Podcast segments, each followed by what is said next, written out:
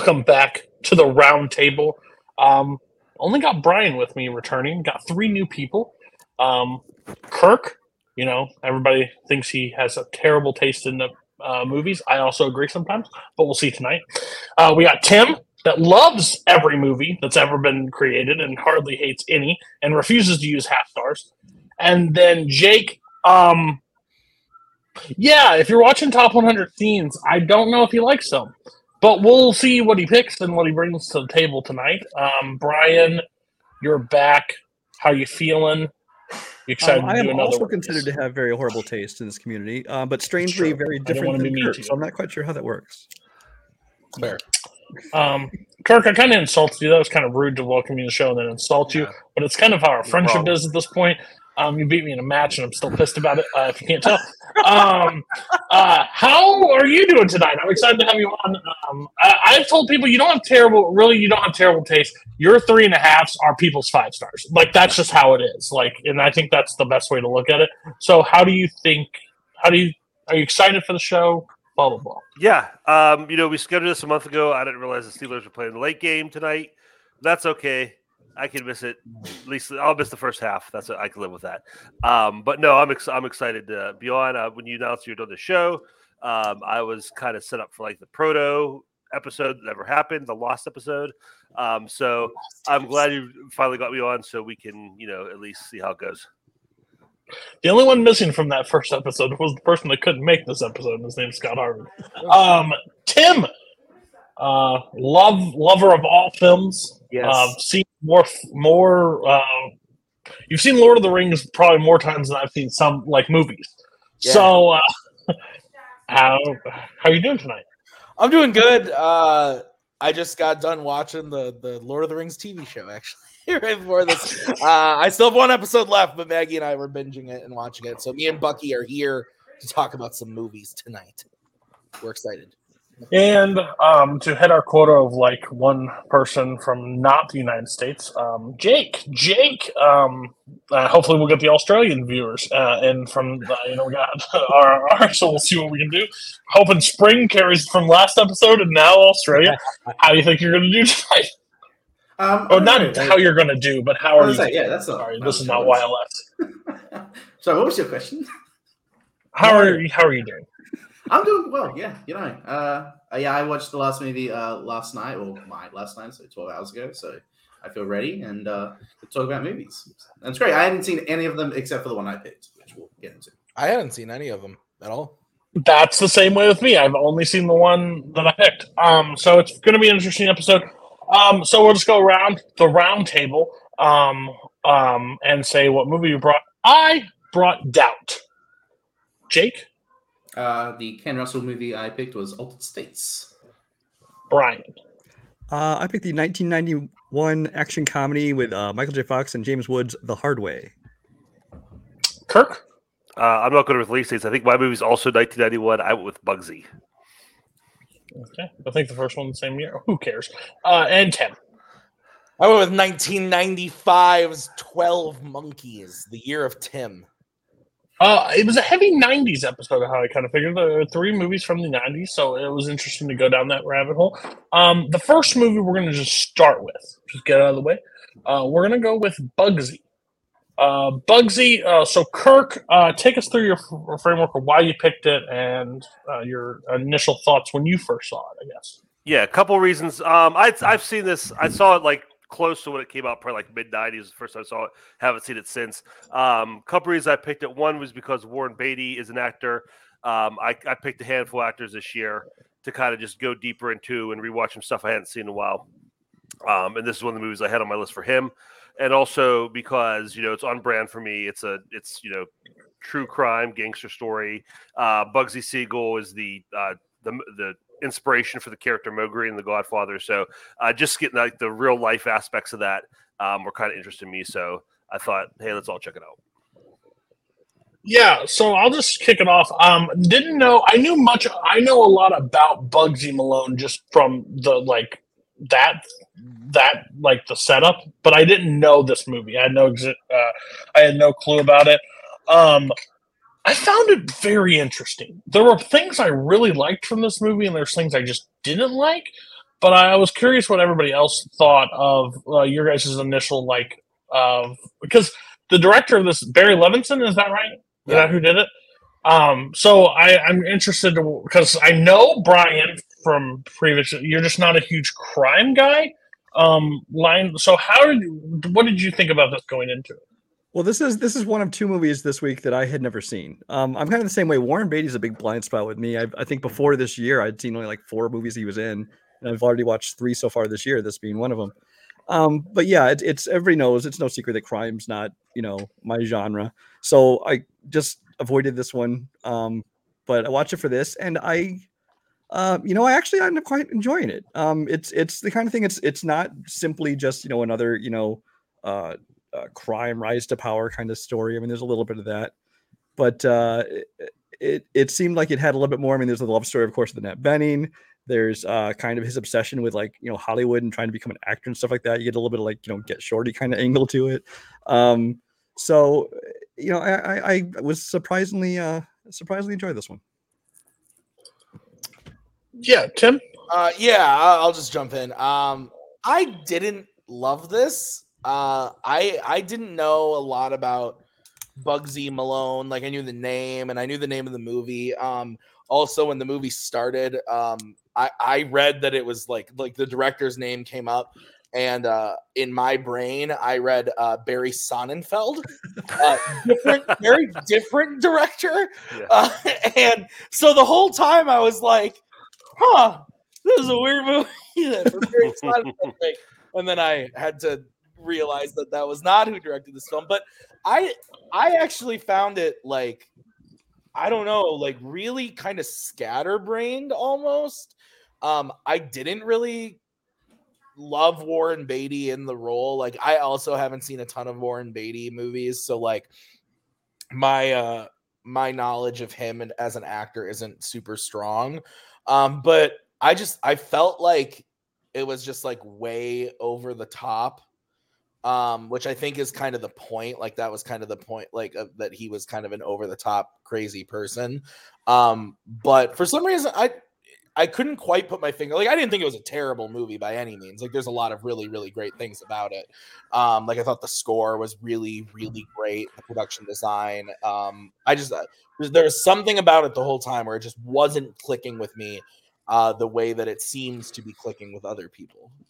I think we have a difference of feeling because I thought I thought Warren Beatty was great in the role of Bugsy, and now the more that uh, uh, Kirk said um, Moe Greene from Godfather, I got now the vibe checks com- the box completely for me because that's exactly who he reminded me of the entire time watching it.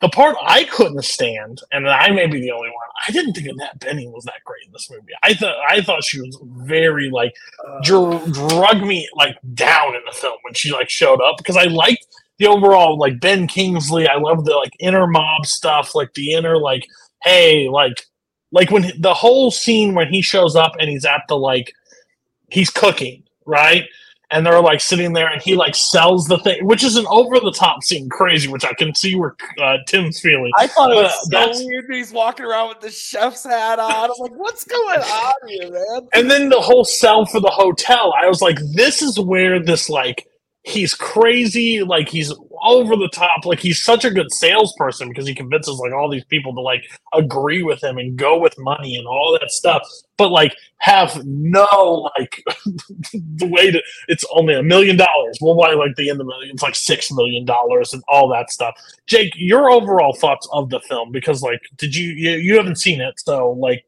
Yeah, How do you- um, yeah, I'm. I don't know why, but this panelist is apparently just people who hadn't seen a lot of Warren Beatty movies because I'm also the same in that sense. I think, like, Same. you know, Bonnie and Clyde is a massive blind spot for me. I think the only other Beatty Oh. movie I'd seen was Ishtar, to be honest, and that was for a podcast. Um, but yeah, like I had known this movie, I had heard about it. You know, Barry Levinson, director, like it was nominated for ten Oscars. Um, but I just never, yeah, just gangster stuff. I'm kind of with Brian when it comes to crime, but specifically gangster films not really my my favorite sort of thing. Um, I just find a lot of it to just be macho men with like super charisma, and that charisma is definitely like a huge part of why these people were as big as they were and what they did, and especially the case with uh, with Bugsy. But um, yeah, like I just was just kind of uninterested in what was going on. Like the romance is very one sided. Uh, and the I do like sort of the idea of it's about a guy coming up with the idea to build Las Vegas and sort of Yeah. the inception of that. And I thought that was kind of interesting. I kind of wish that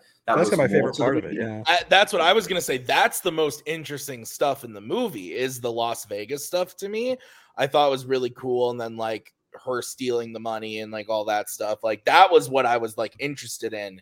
It was all the other like Cody brought up, like the scene where he's cooking and like his his and his wife who he's getting a divorce with. That like at the end of the day, it like didn't like it mattered, but like I didn't feel like it mattered. Like I, I just Right, didn't it, it i think a, a- another problem with it was like and i don't like there's sometimes you watch a movie and it's hard for you to tell how much time is passing in the world of the film this was one of those where i was like i couldn't tell if from where we started to where we ended it could have been 30 years and i would have had no idea.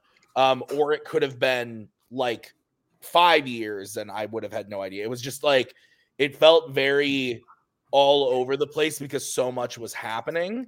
Um and it was just it, honestly at a certain point kind of hard to follow like I feel like that a lot of the stuff with like the, him just like cooking and his kid's birthday party, and then like you know with the the family and his divorce and things like that.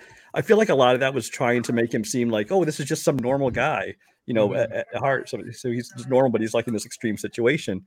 And I mean, I I respect that approach, I guess, because you know when it comes to gangster films, a lot of times you get that cartoonish, over the top thing, like you know Al Pacino and Scarface, or i- even in something like you know Goodfellas, which is you know a, a- another one that's a good movie, just not for me. Um, I, I think that Robert De Niro really plays that very, you know, he's kind of this larger than life character. So I think in this one, it's kind of like, you know, hey, here's this dude who just happens to be, you know, in the mob. yeah I think I would have been more on in the movie because of like I know Bugsy because like like my family was very centered in Las Vegas for a long time, like period of their life. So like the thought of like the building of the strip and stuff, I thought was so fascinating. But like it was it's a side piece on of what Bugsy like he's he did the fact and got taken out for the reason, but like it was like a side like the side mission of like of playing a video. Like it didn't really impact anything. We overheard it we saw it we didn't really like get to the like the meat and potatoes.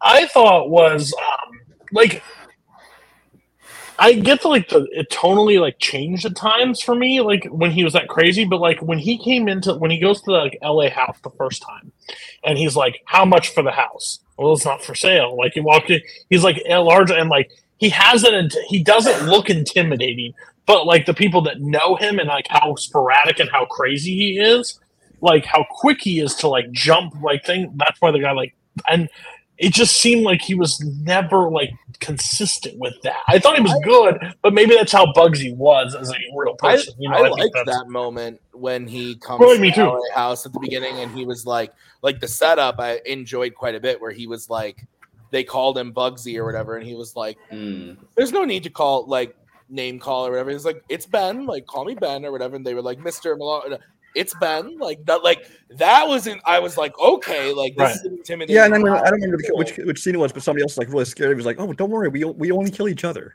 And I was like, "Oh, Yeah, I feel like I mean I liked the like my favorite part of the character was when he had the uh, Mussolini plot. Like I was obsessed with killing he was gonna go over there and kill him." Yeah, Yeah, and I That's, just yeah, thought, that was pretty. and that's why like I've been watching a lot of Beatty, and like he hasn't like super impressed me as an actor. Um, I mean, he's not bad or anything, but he hasn't done anything where I'm like, oh, this is amazing. I thought this is probably the best role he played, but I think it was so perfect for him because of kind of his reputation. I don't know how like deserved his his reputation as kind of like an airheaded himbo, and like that's who Bugsy was. Like that's the that's who this character was. So I think like this was the perfect gangster for him to play. And like just Oh. how he's like, you know, like he thinks like, oh yeah, I got a bunch of like murders in my house and it's my daughter's birthday and I can switch back and forth and yeah, I can handle that. That's no big deal, you know. And um, just that kind of person, I, I think I, I feel like that was like he was consistent in his inconsistency, where he was just kind of scatterbrained all over the place. i think this the i think the go ahead Go I was gonna say, um, I think the most interesting thing about the character is that it's very the what the I really liked Beatty. I don't know about everyone, um, but I thought he worked pretty well for this movie for the character, and I think because the character is very similar to him. I think the, the most interesting thing about Warren Beatty is that he's like a masterful producer. Like from ever since Bonnie and Clyde, and you know, onto even Rules Don't Apply. Yeah, but he Bad has bad. Yeah, I didn't want to say because that's didn't say the first. It's a Thank bad movie. but just the way that he has taken himself with each decade and has become like this big. I mean, he doesn't really do anything anymore, but like the way he was able to build himself as a producer, that's like his like crowning jewel, like as as someone in Hollywood. Like Oh. him as a director, writer, and actor, like he's done everything. I mean, he won Best Director, but it's just like What crazy to see uh, a film called Red. Red. Uh, Oh, from the eighties. Uh, he beat uh, Spielberg. so- long and got so many cast members. Like the that's like a who's who of like who's in that movie. It's crazy. I've never seen it, but I know of it. Just the way Um, that they, he plays Bugsy is very similar to how Beatty like makes movies, and like he's known for his like attention to detail and the fact that he slept with like so many women. Like it's very much like a character that uh, Beatty has already been playing before. I think it, I think it's also interesting with um this movie is like because I've seen I haven't seen a lot of him, so I can't speak of it. But like Bonnie and Clyde, he's got such strong cast around him that he does like this is like him having to stand alone. So it's sporadic, which was Bugsy, but I think that's where some of the inconsistencies lied, or uh, because I don't think he's that strong of an actor. Like overall, I'm not I'm not sold on him being like the man. But like when you look at his Hollywood career, the man got attention from a lot of people Yeah. to be the man. So it's interesting. I think I think overall the uh, Barry Levinson did a good job directing this. I think overall the only part that I thought was, and I think most people will agree, the ending of this like the shots like was the most like dramatic like kill scene I've ever seen in When like a movie about? yes like he's doing like when when you're on the playground and you shoot your friend like the slow Like, turn i'm like Yeah. and like every like shot that like went in and had to like show how many like times he was like shot until you shot in the face and like you'd see them like terrible look like the i was like he could have just died like yeah, I mean, like it was it was like such a dramatic part where i'm just like at that point it's not like it took me out because i know he dies from I that think but i'm like I think that kind of goes back to they set that up where how he was so hard to kill. Like he had that scene with you know uh, with the guy Yeah. at the bar. He's like I- he's like I can't even kill me, and I think it's ca- it's Oh, almost yeah. like the like the like the Mm. Sonny Corleone thing where you have to show like you have to do the overkill because of how set how they've been set up as being so tough and uh, so invulnerable that you can't just do like one quick kill shot. It has to be like a big dramatic death. that makes sense i guess a little bit but it, it took me out but I I'm curious to know because Kirk, you said you saw this in the '90s and you Mhm. were you picked it because you wanted to rewatch it and see how it would you know hold up. Did it hold up for you or like what? Like, yeah, I mean, I, I definitely. I mean, I was I was a teenager last time I watched this, so I have have a totally different perspective, and Yeah. I've seen so many more movies, you know, and, and just like a better understanding who this character was. Um, so kind of knowing, um, I I don't when I, I when I watched it originally, I really don't think I understood like the kind of character he was pulling off, like how he was kind of supposed to be a joke, not a joke, but kind of just like flighty, like he was. Um, so I think I probably took a little more seriously. Under, I think I got more enjoyment out of it, understanding who this character was and how he was kind of just scatterbrained all over the place. Did a little bit more for me. Yeah, that's fair. Yeah. I was just Um. I I have a question. Uh, so I went into this knowing that Keitel and um, Kingsley were nominated for Best Supporting Actor. How do we how do we feel about those two? Because I I have to say I don't think either should have got the nods because I, I- think it was uh, yeah, I think I they're good, but they don't like elevate Yeah. their performance. I didn't know that until after uh, I saw the movie. I looked that up. I didn't know it was nominated for anything. I seriously had no. Not even ten. I think it was like the I was- second most nominated that year. I was crazy. sitting there like, this is like whatever a, a movie I thought was fine, basically at the end of the day, and um, I looked on IMDb and I was like, holy shit! When I was looking at the awards, and uh, funniest thing ever was I then went on Letterboxd to read everybody else's review, and uh, Caleb Coho was like. Ben Kingsley and Harvey Keitel Yeah, were fucking literally- amazing, and I was like, "Get out of here!" But anyway, uh, love you, Coho. But um, I thought Kingsley was better. i don't I mean, it's fair. I thought Kingsley was better than Keitel, but I would agree that neither of them like. I thought it wasn't until that final scene with Kingsley where they're like at the table and he was like, they were like, well, what if he doesn't pay us or get the money back? Or like, what if it's a failure? And Kingsley's like, then I'll take care of it. That was the moment where I was like, okay, he's really good in this movie. But there was no moment where uh, Keitel, like, I love Harvey Keitel, but like, he was great, but like, he's not like, oh my God, he needs to be nominated. my my viewpoint on it is Kingsley. Um, Kirk is a famous critic for this. He bounced in, out of whatever accent, whatever ac- he Oh. like had one every scene, and it was as as different. Annette Bening did. I Uh, I. I I fully agree. I fully agree. That's why two drove me absolutely bo- like it was like every scene they showed up. I was like, is this the same? Like I had to pause at one point. It's like this is the same actress like that was talking because I was like, this is not who was here previously. This is another woman.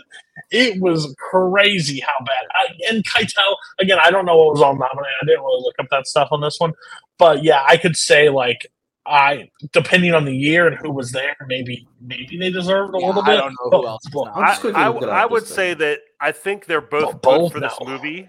I think they're both Kingsley's clearly the outstanding one. Yeah, I would agree with that. Yeah. I think they were both really fun in this movie and like really good for this movie, but I don't think there's anything so spectacular in either performance that they deserve to get nominated.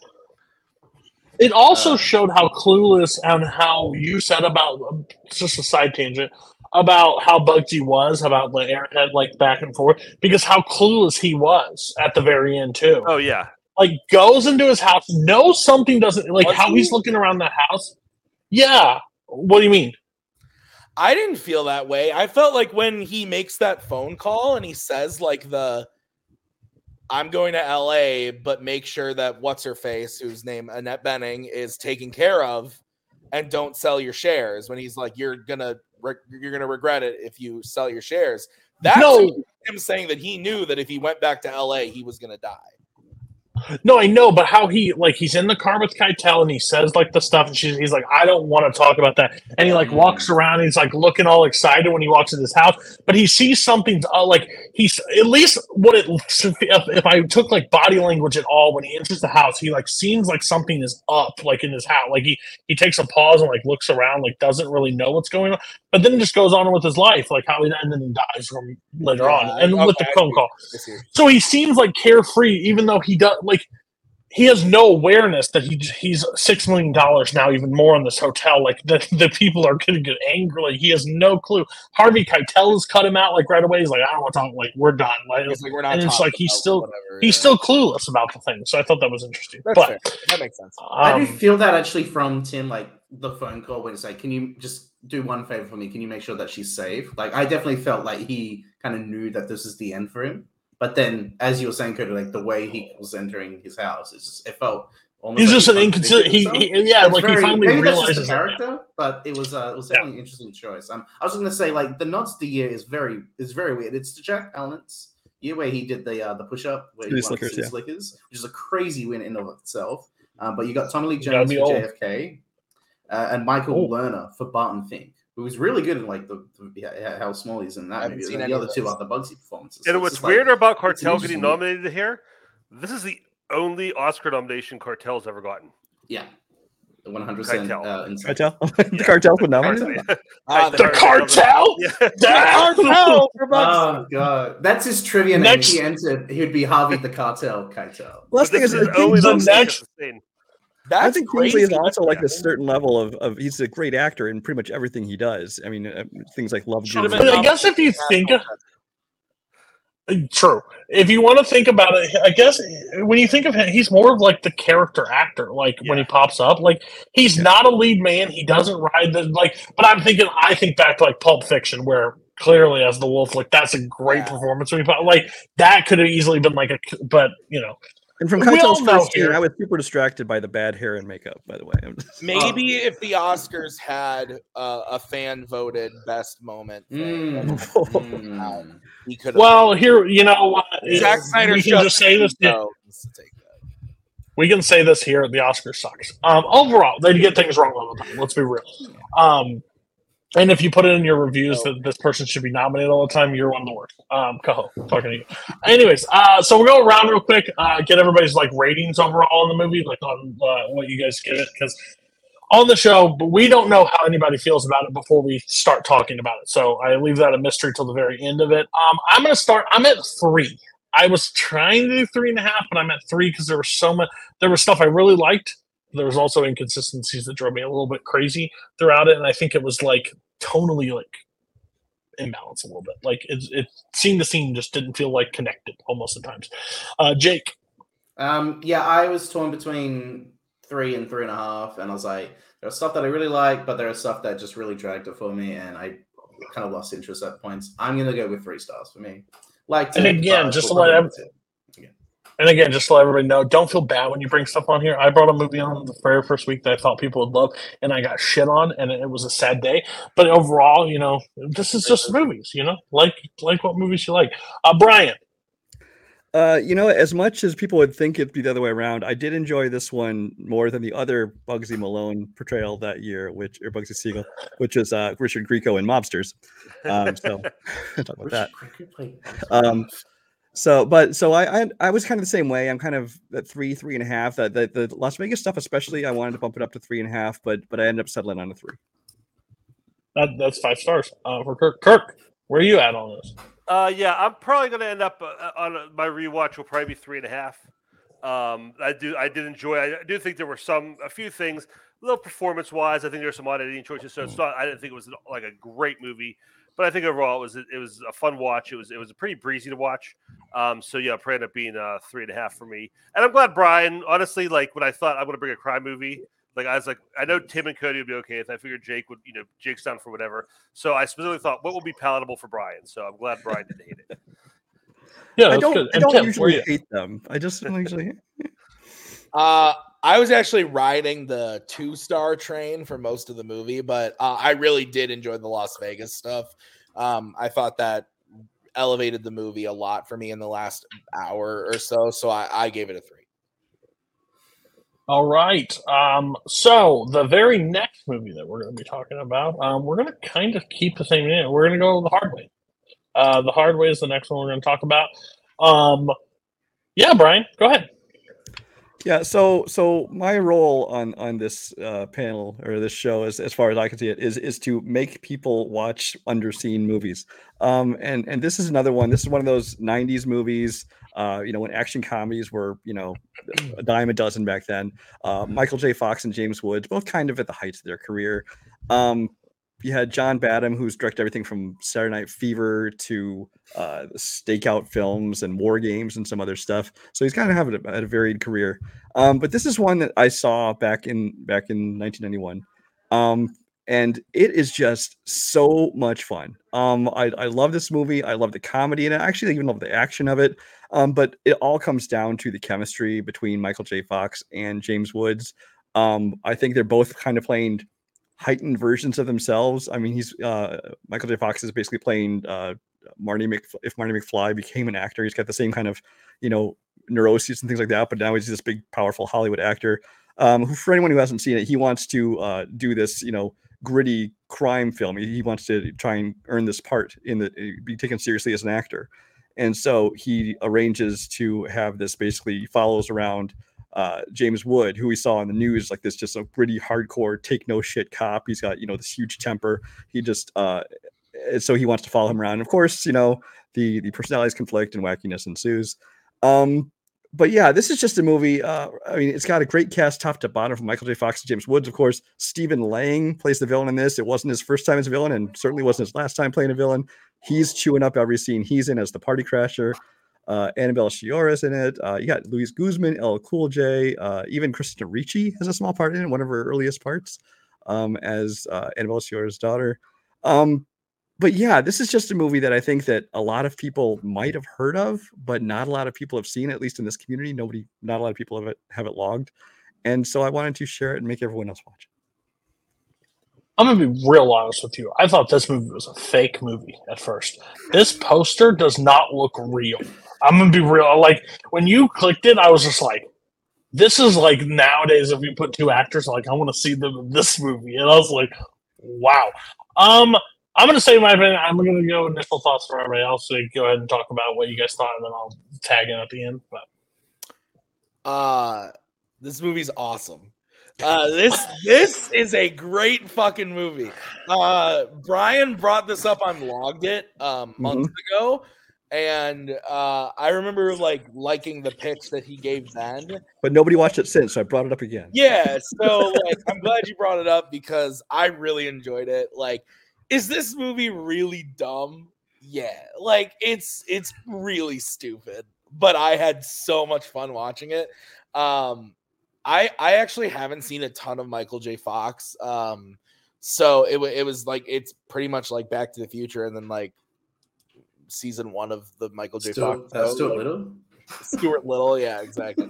so like uh I really enjoyed him and, and same with James Woods, like obviously like Hercules, but like as far as like live action stuff, like I don't know a ton of James Woods. I don't know how much I've seen and I just thought they were really fun together. I I like the whole um angle of this like this overzealous actor that like is just like such an idiot but also has like at the end of the day like a heart of gold like kind of coming in and like wanting to like learn how to like i- i- it's it's what hollywood actor like an idiot hollywood actor would do.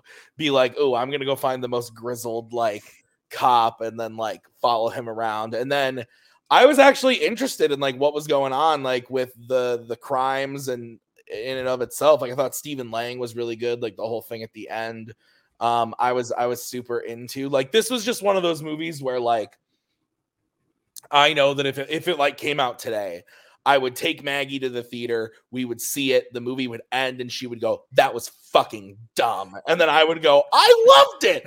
Uh, and then i would buy it on blu-ray watch it once and never see it again. So it was i had a really fun time with it but i do admit there's a lot of stupidity to it but I, I I can't deny like this this was a, a lot of fun for me. Yeah, it, it definitely gets cartoonish at times. Oh, 100%. But I, I'm I, on, I totally feel like this James Woods performance was the template for Hades, honestly.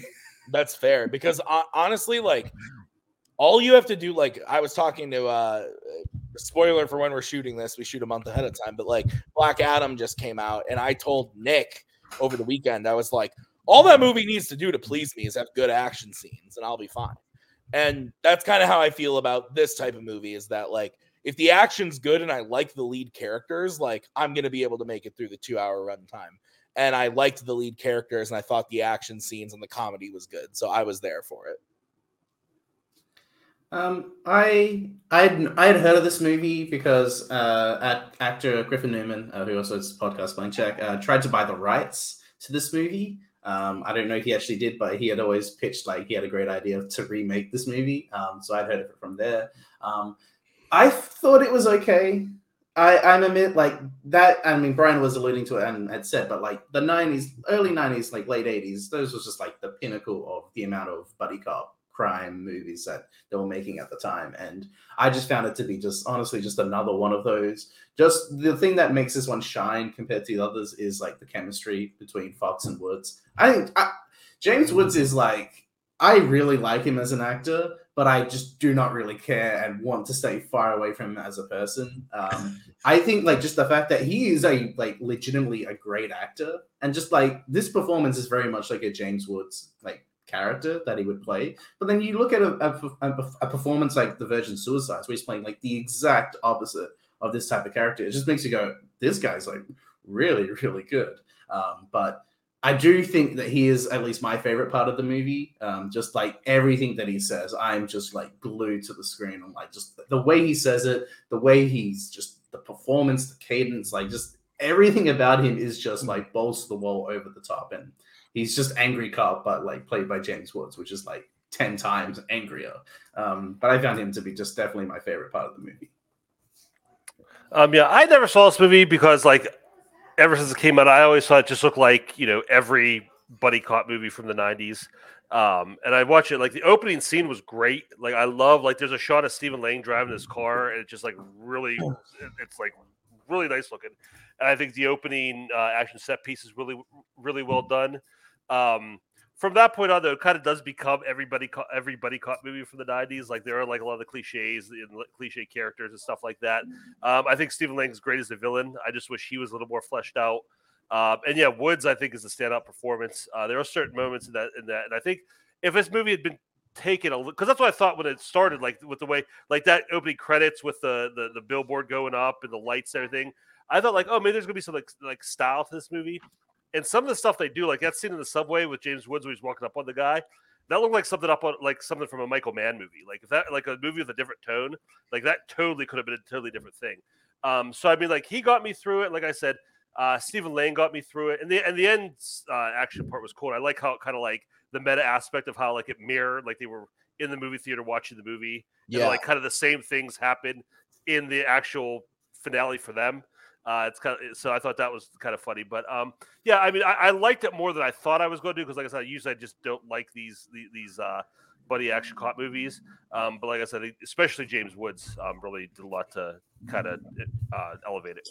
You you just um, reminded me, Kirk. Sorry, Cody. You just reminded me like the end yeah. of the the end of the movie that you were just bringing up about how like it reflects. Um, one of my favorite movies of this year is The Unbearable Weight of Massive Talent, and it that that reminded me a lot of that movie where it was like the meta style of like yeah them seeing a movie at the end and everything. Spoiler for that movie, I guess, but I, not really. But um, it reminded me a lot of that. It had similar vibes in that type of way. So that was something I thought of while watching it. Um, so I was mixed going in overall. Again, I didn't think the movie was real. Um, I had, uh, I am, I am, I, I'm not a Michael J. Fox fan. I would say I love the Back to the Future series. Like that is like some of my favorite movies of all time. This man left the set and be, the same guy showed up to set. Like this is like I've seen Michael J. Fox act in other things, but he is completely Marty McFly, just like in a different setting, and that hindered the performance for me at times. Like like his way over the top. The person I loved in this movie was uh, James Ward. I think he was absolutely phenomenal in this, uh, and he treated him exactly how I would want to treat him throughout this entire experience. Like, like you're putting me on this case to have this guy who wants a gun, blah blah. This goofiness to place. I think Steve Lang. It's kind of like Bugsy for me a little bit. Like they like leaned full into like the wild and crazy, like, but then they backed a little bit off at times again, maybe I want more Steve Lang in it. I overall didn't hate the movie. I was watching it the entire time yesterday, and I was like, "Oh my god, Tim is gonna love this movie." like, it's my exact response to that. I was like, "I'm watching this." I was like, "Tim is lit." Like, uh, uh, Brian just unlocked a movie for Tim, and like, yeah, it's happening. And I know. I was sitting there. I was like, and looking at his track, like.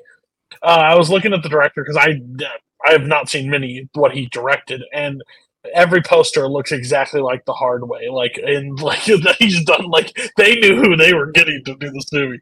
Uh, but I think it was a little darker than I expected it would be. I think it was a little bit. I think it was like it, it had so many interesting things that I I guess I guess this movie had I had zero expectations for. I was like, Brian picked this ridiculous '90s movie with James Wood and Michael J. Fox. It's probably going to be not that.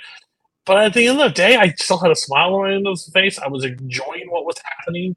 I think he, I think Michael J. Fox is not great in the movie overall. I think like every time he had to like draw out a line or scream it longer than he ever needed to, like he would just oh, it drove me absolutely shut the fuck up. But uh, overall, a lot of fun, a lot of fun in this movie. Um, I like the ending too. I think the ending was what saved the movie for me a little bit because I think that's so interesting and I want to know how much it costs to like make that Michael J. Fox like like stand thing like the the that they're fighting on at the end, like and like where he's featured and stuff, like how he's an actor. Like no one like you can't even pass that. We all know it's Michael J. Fox, but to pass like he's actually an actor is funny. Um, yeah, I just I this movie had like so many things. James, what I didn't look at, I didn't think of even the Hades thing until right now, and you're 100 percent right. Like he's he's mean as shit in this movie, and it's great. Yeah. Like he's a typical Cody Newman character. This this True. movie had real like Cody the way to Michael J. Fox you want to like Coho, you know. Yeah, yeah. This is this is Cody Boho situation definitely.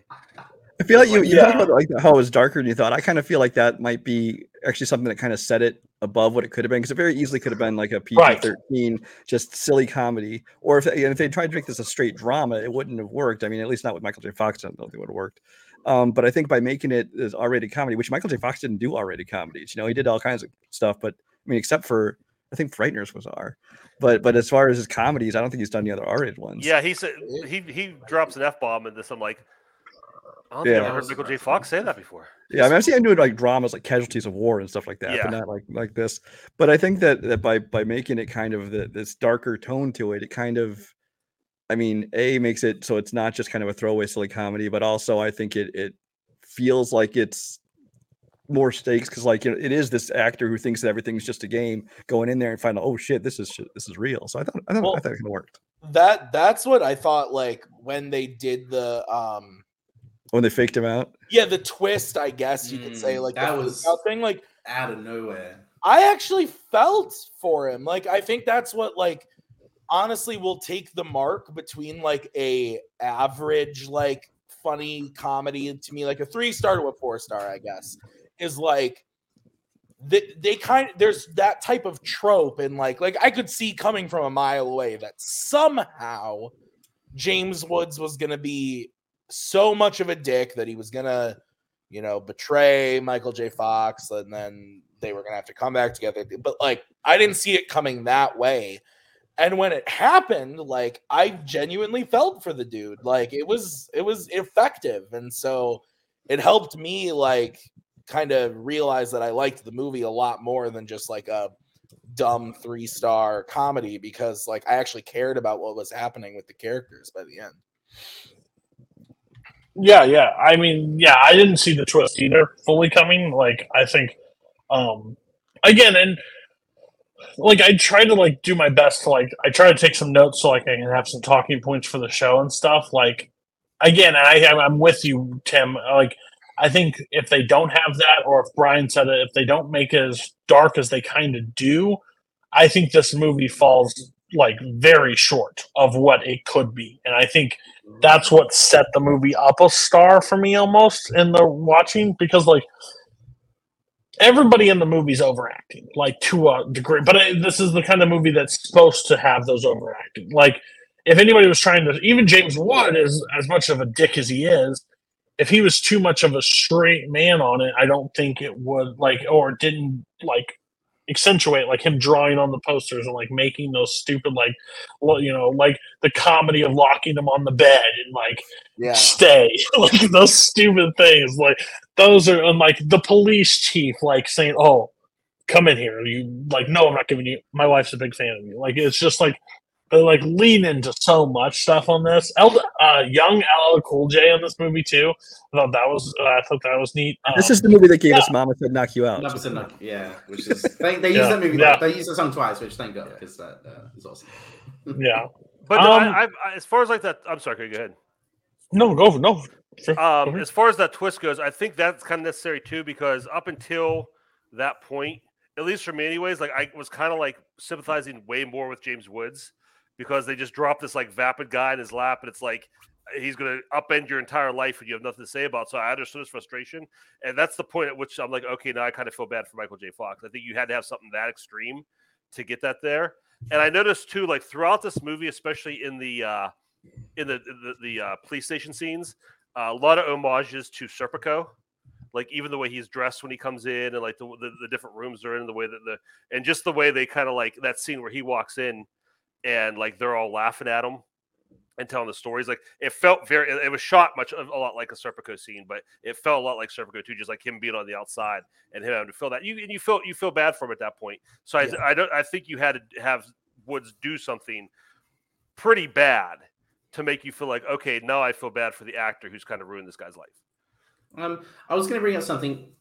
What I I don't know if this is a pet peeve or like a nitpick or just something that I liked when I when I watch movies like this that sort of have like a meta sort of thing to it. But I love when characters in the movie say, "This isn't like a movie. This is like real life," and I'm just like, "It's a fucking movie."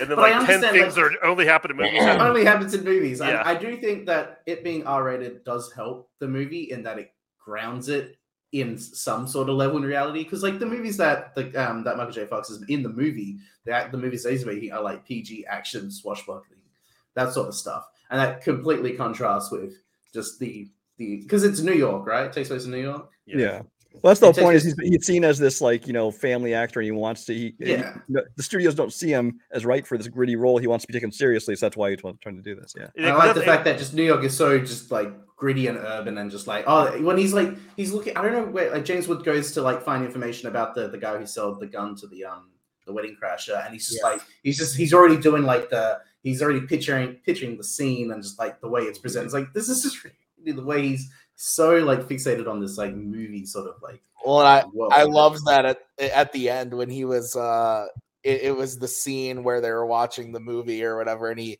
in the movie is giving the the same speech that James Wood gave earlier, like the real life thing. And I just told him that. 17 that was my takes. thing. I said that. a bitch my line. Yeah, my, my favorite scene honestly was actually the first time uh, when James Woods met him, because that way because uh, he goes he goes into into the bathroom and he like and I love the point where like turns go oh you turn a little over there but then he goes back and and he's like nope I can't do it I tried I gave it a chance I made it to the bathroom and back not if you drag me naked across glass in the back of your car I, I just love this.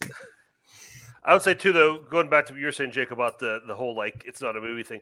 This gave me like I was thinking a lot about uh, Last Action Hero when I was watching this. Had like kind of like those same elements to it, and uh, that was my my exact same pet peeve about that movie, where it's like the real world stuff was still very much like a movie, um, and I noticed some of that in here. Uh, but I do feel like, like you said, the R-rated kind of like the violence, like you know, the fact that he actually gets shot, you see the blood splatter and everything, even though they're standing on paper mache and somehow it's holding the weight of four people. You know, it's like okay, I, I could for, I could forgive that, but um, no, like I said, I definitely feel like it had more of that like contrast between real world and movie, um, especially like I said in that end scene. Uh, where you see the, the, the, two different takes, but it's still played with those tropes, like the ridiculousness of it still happening in the real world. I just thought how much of a trope it is in Hollywood for a grizzled old cop to deal with young, unex- inexperienced person. Should be a war zone strength for people. I'm telling you, there's enough like thinking about those movies out there. Uh, like that's, that's they're- fandom category next year you know Yeah. that's like you know Yeah. I mean, that- that's that's fair. Yeah, Tim, can you add hard rate? Um, Come. Let's go do some law. um, I was going to bring up uh, That, that might get Brian back. Let's all Uh, go. I, keep, I said I think I said the wedding crasher. I meant um the party Party crasher. How do we like uh, Stephen Lang? He's uh he's playing great. essentially like uh, a Hannibal Lecter in that sort of universe, so- sort of a serial killer in the sense of Yeah, like I'm just gonna cause anarchy, and I have my method. I I absolutely love the scene where he's in the back of the car and Michael J. Fox is like, you know what? I get what is like, I got an illness, I'm terminal, I'm, I'm dying, I don't have much to live, so why not? And like just drives through everything and thinks he's got him. Is like, no, no, uh, no applause needed, just doing the job or something like over the walkie. And Stephen Lang is still alive and fine, and he's about to beat the show. I thought it was interesting. I think he's good. I again, I'm terrible with like actors and stuff like that. So when I see it, I was just like, "Who is that guy? I know that guy, but who is it?" Like I no frame of reference, like because I'm terrible at movie trivia. But um, yeah, I thought he was good. I thought it was good. I thought I had very Hannibal Lecter like vibes, but you know, Why would you say that? We almost beat the concept. That's true. We almost did. Um, Um, I, I thought I think he was a great casting choice. Um, I think he did good with what he had to work with. But this is the point I, I mentioned already, this already. But I, this when he his scenes, I wish this was a Michael Mann movie because like if it would have been that type of movie, this would have been such a like you know like Waingro in Heat or something like that, like that type of Mm. character. He, he I, and I think Stephen uh, Lang has the chops to, to pull that off. I just don't think he had the opportunity. But like I think he, he was a great villain in this movie, but I think a lot was left on the table as to what they could have done with him. It's funny because Stephen Lang's in Manhunter, and he's got in that scene where he gets uh killed by the the two flames. So Yeah. just Oh, was I reminding forgot. of that as uh, I totally forgot about that. Lang. I totally forgot about that too. Yeah. Wow. I love that movie. Anyway, Great movie. I love him as Red uh, Dragon I, better. I love him in Um, Tombstone. but- That's for Tombstone. Crazy Which one, opinion. Tombstone. oh, Tombstone, yeah. Yeah. It's, it's it's not crazy. I still stand by it, but that's fair. Um, uh, Red Dragon, go check it out. Uh, Red Dragon's uh, great too. Manhunter's better, but Um, that's not true. Um, uh, but uh, we're gonna get scores for the hard way. Um, uh, Brian, I'm gonna start with you. I should have started with Kirk last time, but I'm gonna start with Brian because you brought it to the Um, show. I continue to give this four stars. Okay, uh, I'm gonna go ten. I also gave it four stars. Jake. Uh, that'll be three stars for me, dog. Kirk. Yeah, I'm gonna go three. Um, this is you know it really isn't my genre. It's not something that I, I love, but there was enough uh, fun stuff in here grasp onto. I give it a solid three. Uh, it's gonna be a three and a half for me. I had a good time with it. I would probably revisit it. Honestly, I think it might go up uh, on watch. Um, so middle of the show. I've done something two episodes in a row. I'm just do it again. Um, this one may have the most discussion or the most the least amount of discussion. Uh, or some say we might be entering in like an altered state of this episode. Altered state, guys. Um, Jake, take it away. Um, so I had seen this movie a couple years ago, um, just out of you know curiosity. I think I, it was in my my Halloween sort of watch list that year, and I liked it a lot. Although I watched it late at night and I was sort of falling asleep, so my sort of attention to detail and to the movie was sort of was wearing off. Um, so I wanted to give it a rewatch and give it a proper rewatch and feel like I missed on certain things and details. So I decided we, I picked it for this. Um, also, just like this is a movie that I I knew I based on Letterboxd, none of you had seen it, and I was very curious what kind of discussion the movie would bring out of everyone here. Um, I don't think this is, and I think I can say this on behalf of you guys. I don't think this is kind of a movie that you actively try and find this sort of weird, sort of trippy, sort of visuals and craziness, sort of existential sort of dread that this movie sort of brings up and kind of discusses. I'm a big fan of that sort of stuff. That's just kind of my shit. I'm, I love films that make me question just everything about life and reality.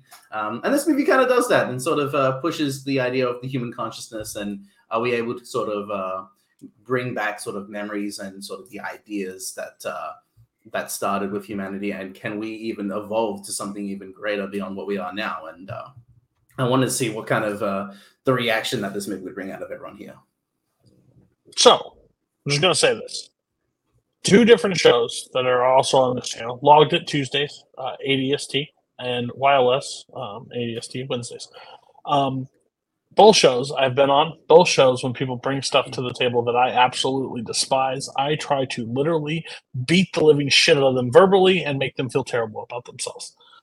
Roundtable's a different environment. I like to beat the shit out of the movie, not the person that brought it. Um, when you said question life and humanity, I questioned my life during this film. I'm going to be real honest with you. I texted him before this episode and I, I said, I said, I did say something harsh. I said Jake may be banned from Roundtable. Um, and with me saying that, I felt like that was rude, and I want to get ahead of that now. Uh, and he goes, "Oh, you watched Alter State?" And I said, "Watched is not the word I would use. I stared at the screen, and but I don't know what I just saw. This movie is not a Cody movie um at all. I i i'm gonna i'm gonna be wrong. William hurt has done two movies from the 80s that uh, kiss of uh, the spider i think uh, what is that what is that movie Kiss of the called? Uh kiss kiss, the spider woman yeah. kiss of the Spider spider woman he had a wild 80s a wild 80s and this is Definitely. no question. I you're right. These movies don't they're, they're just not my cup of tea because i don't know what is happening you can call it complex. You can call it like um a different form like of thinking about film. I am a person that loves a beginning middle and end of a film like a solid plot line i couldn't find it in this movie. We were all over the place from jump street. It is a visual diarrhea that happens all over the screen. Like it changes and moves and da- like all over the place like it's it made me laugh out loud at times, which I don't know if it's appropriate to do. Um, it made me like pause and rewind because I don't know what I missed. Um, and I like to give the movie just I tried. I didn't put all everything away, no distraction, just tried. It just didn't hit for me. That monkey sequence was almost one of the most laughable things I have ever seen in film and I don't know if I'm supposed to laugh at it. And maybe some people on this channel have a different opinion on this movie. Um, no one saw it before this, but I don't Well, know what I was getting out of it. So I'm sorry for that, Jake. But I'm glad that you brought it so I can have a frame of reference now with movies. Um, I watched this on my phone. Oh Uh, my god. so sorry for that one, Jake. Uh, but I will say this: That's disgusting. uh, it's not as disgusting as Nazario watching Godzilla versus Kong on his phone and going, "It's cinema." Um, but anyway, uh, I, I, I really liked William Hurt in the movie. I thought he was really good. Um, I thought that the uh, sex scene seven minutes in was a little uh, whoa. What are we doing here? Didn't know this was coming. Apparently, William Hurt was the go-to person for sweaty sex scenes in the '80s. Between this and really, Body Heat, was and all really like- sweaty. Nipples were flying, and I was uncomfortable. let me tell you. Um, but I just like honestly, I do like weird shit. Like, um, I I'm okay with like movies that are weird like this. This one just didn't really hit for me. Um, like I said, I thought William Hurt was good in the movie, um, with what he was asked to do. Um, and honestly, like, but I, I'm with Cody, like the whole like monkey thing and the whole ending and everything. Like, I get what the movie is going for and trying to say. Um, but it just like it it was one of those things where like it was so outlandish that that it lost me. So for example, like a- another movie that um I watched shortly after seeing this was The Fountain, which I had never seen before. And I really enjoyed The Fountain because to me that felt like it's really outlandish, a lot of visual like craziness going on. Uh Aronofsky's very much into that shit. Uh and they felt very similar to me and where The Fountain got up to a higher rating for me was because of uh, just like the overall like message and aesthetic and and uh, everything throughout the movie. And this like it, it didn't. I agree with Co. I, I'm more on the side of like I feel like I know what the movie was trying to say, and like I do think there was like a beginning, a middle, and an end. I just don't think it like was. I don't think what it was saying was all that interesting or like uh what's the word? Like um not relevant but just like interesting i guess is what i'm trying to say. I i just i, I don't know. It didn't work for me. The, the monkey shit was really wild. Uh it, like honestly if the whole movie had been that you probably would have had me. Like if that happened if that happened like an hour earlier in the movie like he unlocks this weird part of his mind and like turns into a fucking monkey like a wolf man like cool. I'm there for it. Um but yeah i don't know. It was just you know not not a definitely not a cody movie that's for sure. Uh, but i would say it is i would say it's a tim movie just not a tim movie that i liked very much. And uh i was gonna make another point now i totally lost my train of thought. But um yeah i don't know. Just it was it was a little too much in the back half to make up for everything. I don't know. I'm curious. I'm really curious to know what Brian and Kirk thought about this one for sure. Because I Yeah. knew Cody. I knew Cody wasn't going to dig this, uh, but I'm really curious to know what they think. Yeah, I I thought uh, out of the, out of this panel, I thought I that I was Jake's best chance to enjoy this. Um, I because I, it's, it's I I knew barely nothing about the movie. But I saw the when I saw the poster, I'm like Brian's gonna hate this. Um, but uh, but uh, the I, I see I'm, I'm different with Tim. Like the the movie kind of lost me with William Hurt. Um, I don't think he was bad. I don't think he's a bad actor. Like he's never been somebody being, like he's never like sold a movie for me, but he's never been a turnoff. He's just kind of a guy that's there. And for this movie, the parallel I drew th- that I kept thinking was The Fly. Like I kept thinking The Fly with this. And I think if you're going to do a movie like that where there's no like clear antagonist where it's just man versus self, man versus nature, you need like a Goldblum kind of actor who is maybe not the greatest like technical actor in the world, but who who their charm and their charisma, their personality is going to draw you in and just make you care about what they're doing and what they're what they're trying to do. That's And Hurt didn't do that for me. Uh, so I think that was one of the places the movie lost me. The monkey stuff is actually where I honed in.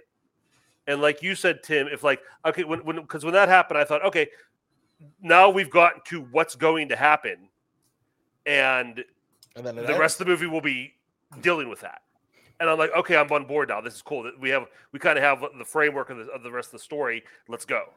And then that just kind of never happened again. Also, it just went back to all the weird stuff. So it was I was I was trying to find that through line that I could follow. I never quite quite, quite found it. Um, I do think some of the ideas were interesting. Some of the you know the, the stuff that was put forth. Um, I liked the like the stuff in the desert and all those uh, hallucinations was probably my least favorite part of it. I liked the second half a lot better. Um, but yeah, I just wish there had been again. I wish there had been a character to latch onto. Strong. Maybe it's not even Hurt's fault. Maybe it's the character wasn't that strong. I just wish there was a, a stronger central character for me to latch onto, and care about. And I wish, like I said, there had just been more of a through line of a story. Uh, we'll probably talk about more of the weird stuff that, like, I just didn't understand. Like, I, and I was on board. Was like, okay, this all happened in his head, and it lost me. It was like, okay, now it's just exploding everywhere. There's pyrotechnics and there's lights because of what's happening in his brain. That's where the movie kind of lost me. Um, But- you just you before I because I do think Brian's about to surprise us because he kind of did a little. um, but I if Brian liked If he likes us, I'm pissed off. I'm pissed. but no, what, what you said that perfectly verbalized it for me, Kirk, was the through line. What was that? I didn't feel like there was a good through line throughout the movie. That like there was there were lots of moments that I obviously didn't care for, but there was never like something to get me through the whole thing from like A to B to C. Mhm. Like I get what A was doing, I get what B was doing, and I get what C was doing, but there was nothing connecting it all to make it work as like an overall piece for me. And now Brian is Go to Brian because I have to. I have to jump in after him. I'm I'm so baffled at some of the stuff said. So hold on. Go ahead, Brian. Uh, that's I I heard like this title and I'd seen like you know seen it on the shelf in the video store when I worked on years ago and and things like that. And I but I never really knew what this movie was. I think whenever I thought of this movie, I got it confused with the brain scan. So I'm going into this movie thinking that this is that movie or something like that. And so I didn't know what this movie was going in. And what I was not understanding is that the title is basically trying to tell you you need to be in an altered state to watch this fucking movie. Um, this movie's fucked up. Um, it, I don't know. It's, I, mean, I the first half, you know, I was, I was trying to go along with it. You know, I, I can, I can live with the, the psycho babble mumbo jumbo, and it got in some weird psychedelic imagery and things like that. I'm like, okay, whatever. This is not for me, but I'm, I'm all for you know checking out new stuff. Um, but yeah, and then when it got into the second half with the the ape or Cro-Magnon or whatever he's supposed to be when he actually turned into him, I'm like, I'm, s- that's where it really started to lose me. And then by the end, when it's going like full on, basically Cronenberg body horror, you know, and I'm just like, I, I, I was not caring for this movie at all, honestly. Um, eh, eh, when I, when I tried, when I thought about it, I thought the thing I connected it more to, which it's also not a good movie, but better than this in my opinion. I thought this felt a lot like uh, that Johnny Depp movie Transcendence to me, where it's like Oh. these the scientists kind of pushing pushing the edge of these scientific experiments to try and see you know where human evolution is going to go and all this kind of thing. And so I kind of had that same kind of same kind of uh, vibe to me as far as what the basic the very basic plot of the movie was. Um, I don't I don't think they're, I don't think they're very much alike in, for, in terms of their style and things like that. But um, that's the one I kind of connected it more to. Um, so yeah, I, I was not big on it. I did enjoy seeing John Larroquette pop up in an early role as an X-ray technician. Uh, uh, very early pre-ET Drew Barrymore was in this briefly. Bob, Bob Balaban. Yeah, Drew um, Barrymore was in this. Yeah, What's she's that? one of the the daughters, the The youngest of the two. I- Yes. I don't even think she has a speaking role. I think she has This speaking- is this is William Hurt and Drew Barrymore's first film. This is their film debut. And I, and I will say before before Cody jumps back in and ha- and is upset with me and Kirk.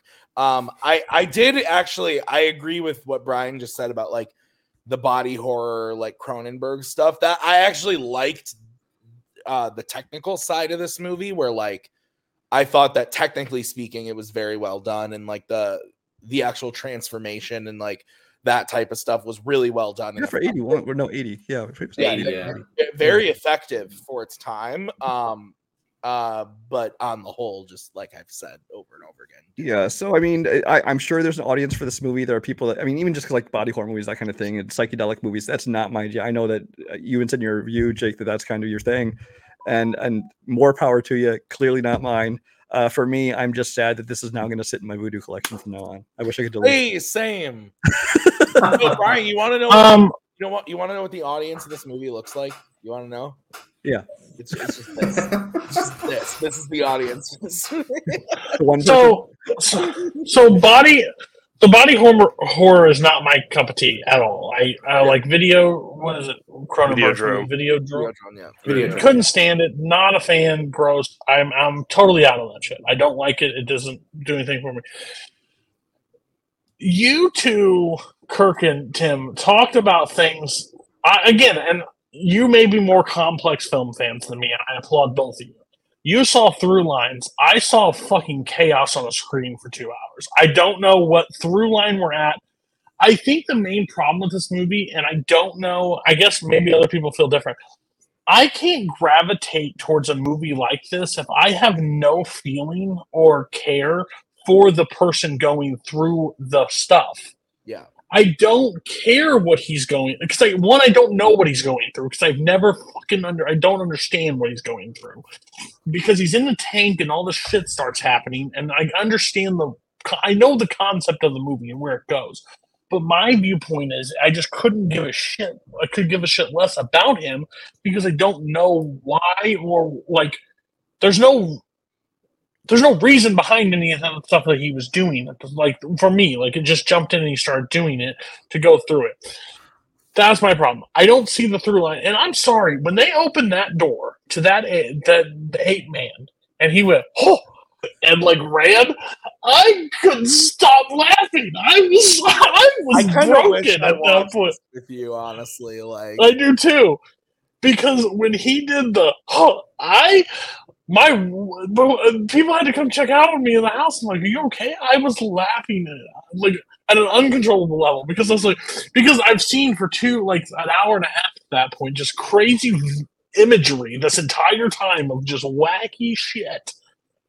And then all of a sudden, the ape man sitting there. It's like there's a beast in there, and then like, and he just runs, and like I'm just like, I was just checked, and again, I I did have high expectations for it, but I guess the difference between this movie and the Hardway, Hardway had elements that I could I could find my way into. You know, like at Zero, it looked ridiculous, but it had those stuff that I'm I'm going to be interested in.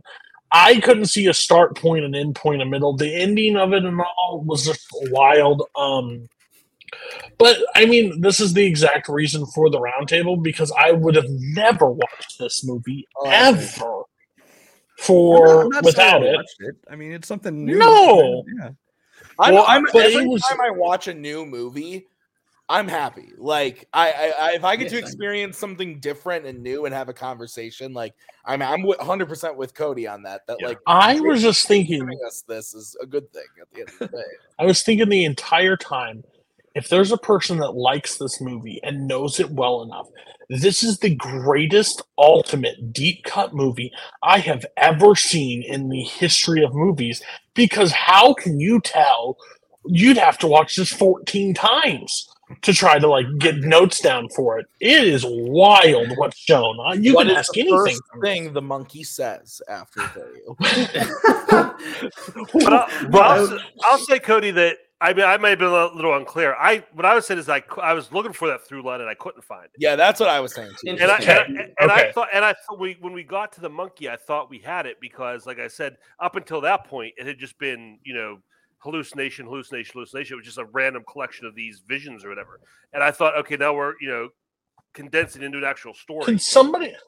And and when the monkey popped out, that's what that's why like I was like, oh, okay, it's something that happened, and now we can go from here. But then it was just after that, it was just another tank experience, and that's what the movie kind of lost me because I thought, you know, why are we going back to the tank? And then the fact that it just ends with, you know, you know, he's able to defeat whatever it is by punching a wall and changing the channel on himself until he gets back to being a person. I'm like, I I, I would have preferred the monkey ending to whatever whatever that. I was. would, I yeah, monkey. He's a monkey forever. Yeah. I'll let I'll let Jake go, but I do have an honest question. And after after you're done, go ahead, Jake. Okay, I was gonna say like I can at least try and I'll explain some of the things, at least what I got from the movie, like because and Cody, you were saying that there wasn't really, or some of you have said that there's no through line or like there's no start and finish. Um, I would I would say that there kind of is in the sense that Jessup is trying is at first exploring the effects of schizophrenia, and that sort of transitions and becomes him sort of exploring the human consciousness and is old, other altered states of awareness or of consciousness as real as our waking state? Like when we dream, is that just as real as us waking? And that's why he's taking these these hallucin- hallucinogenic drugs here in the seat, uh, in the dep- deprivation tank, is to try and explore can we push the human mind? And when Kirky was saying that when the that you first re- when you finally got into the movie was when he turned into a monkey like there was actually something going on i kind of disagree it kind of happens earlier when he has blood coming from his mouth and he's unable to speak like and then they do the x-ray and then you discover that oh wait his rib cage his his skeleton is that of a gorilla like Yeah. you start to see the things slowly sort of come into that Yeah, But- setting all that up. I, in my mind, that's him regressing and de-evolving into Cro-Magnon, like an early state of humanity. Uh, and then in the the final sort of, I guess, hallucination, hallucination, visual sort of trippiness that happens, he goes further into humanity's sort of uh, evolution and becomes something that does doesn't even have a physical form. Like it's just something that's just full of these things that we can barely even process. and that might have been the, what it was, Jake. Like when he turned into a monkey, I have a frame of reference for that. I understand what they're saying, Okay. like where he's going. Like I don't understand what like static person is. You know what I mean? Like at the, at the end when he just all these are like I don't know what that means, and maybe that's why it lost me because I can wrap my head around the fact okay he's de- de-evolved like an earlier version of man. And that, and, and that and maybe that's why I like that better because I had a grasp on it. When it was just like those weird special effects, there may there, there may be something I just don't understand that that represents Mhm. because like, but you said like that's going so far back and that's so esoteric and so like just theoretical that Yeah. like No, I, I get that. you know what I mean I didn't know I, I'm like okay what does this even mean now I, I didn't have anything like What does again, it like, mean when he like turns his wife into a Yeah, uh, the like human torch? You know? Yeah, exactly. Yeah. Um, eh, can somebody explain the ending for me? I felt like this was a YouTube video that I need to see as altered state expl- ending explained because I'm going to be honest, I don't know.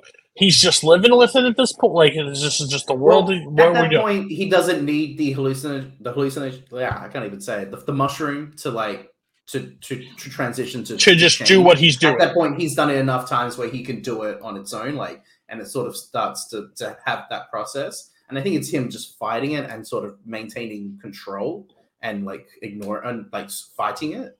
And that also helps helps him fight like, with his wife because the whole Withdraw is from drugs. about a- it's about a man connecting with a woman. Like that's what the whole movie is essentially about. Like he's so at the beginning he's so fixated on his work that even when he mar- even like when he's early in the the schizophrenia research, like he meets Emily and they have two kids, but then there's a bit of a time jump, and he they're now like on the brink of divorce. Like you have the conversation with Bob Balaban and his wife, and it's like things are now strained. He's so like fixated on his work that doesn't even care about his wife. Like that's sort of what I got is that there's an emotional disconnection between him and humanity. Like he has this whole thing with his father and his parents and how they died, and he sort of lost his faith in God. There's a whole religious sort of like allegory and symbolism in the movie as Oh, well. there's a lot of religious undertones. I mean, you see hell. You see like just visually hell, or at least how he views hell in sort of his sort of like knowledge of it. But the whole movie is about him sort of connecting with his wife, and and I mean it's corny in in general, but like in this movie, it's like love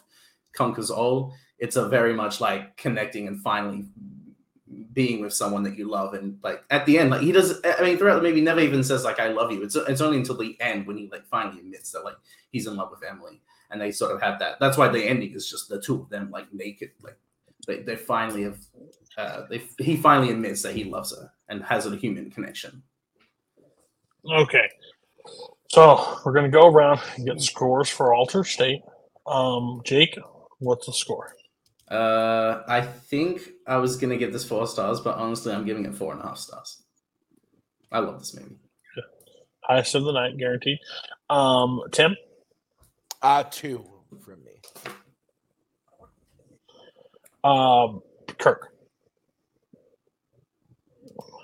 You're muted.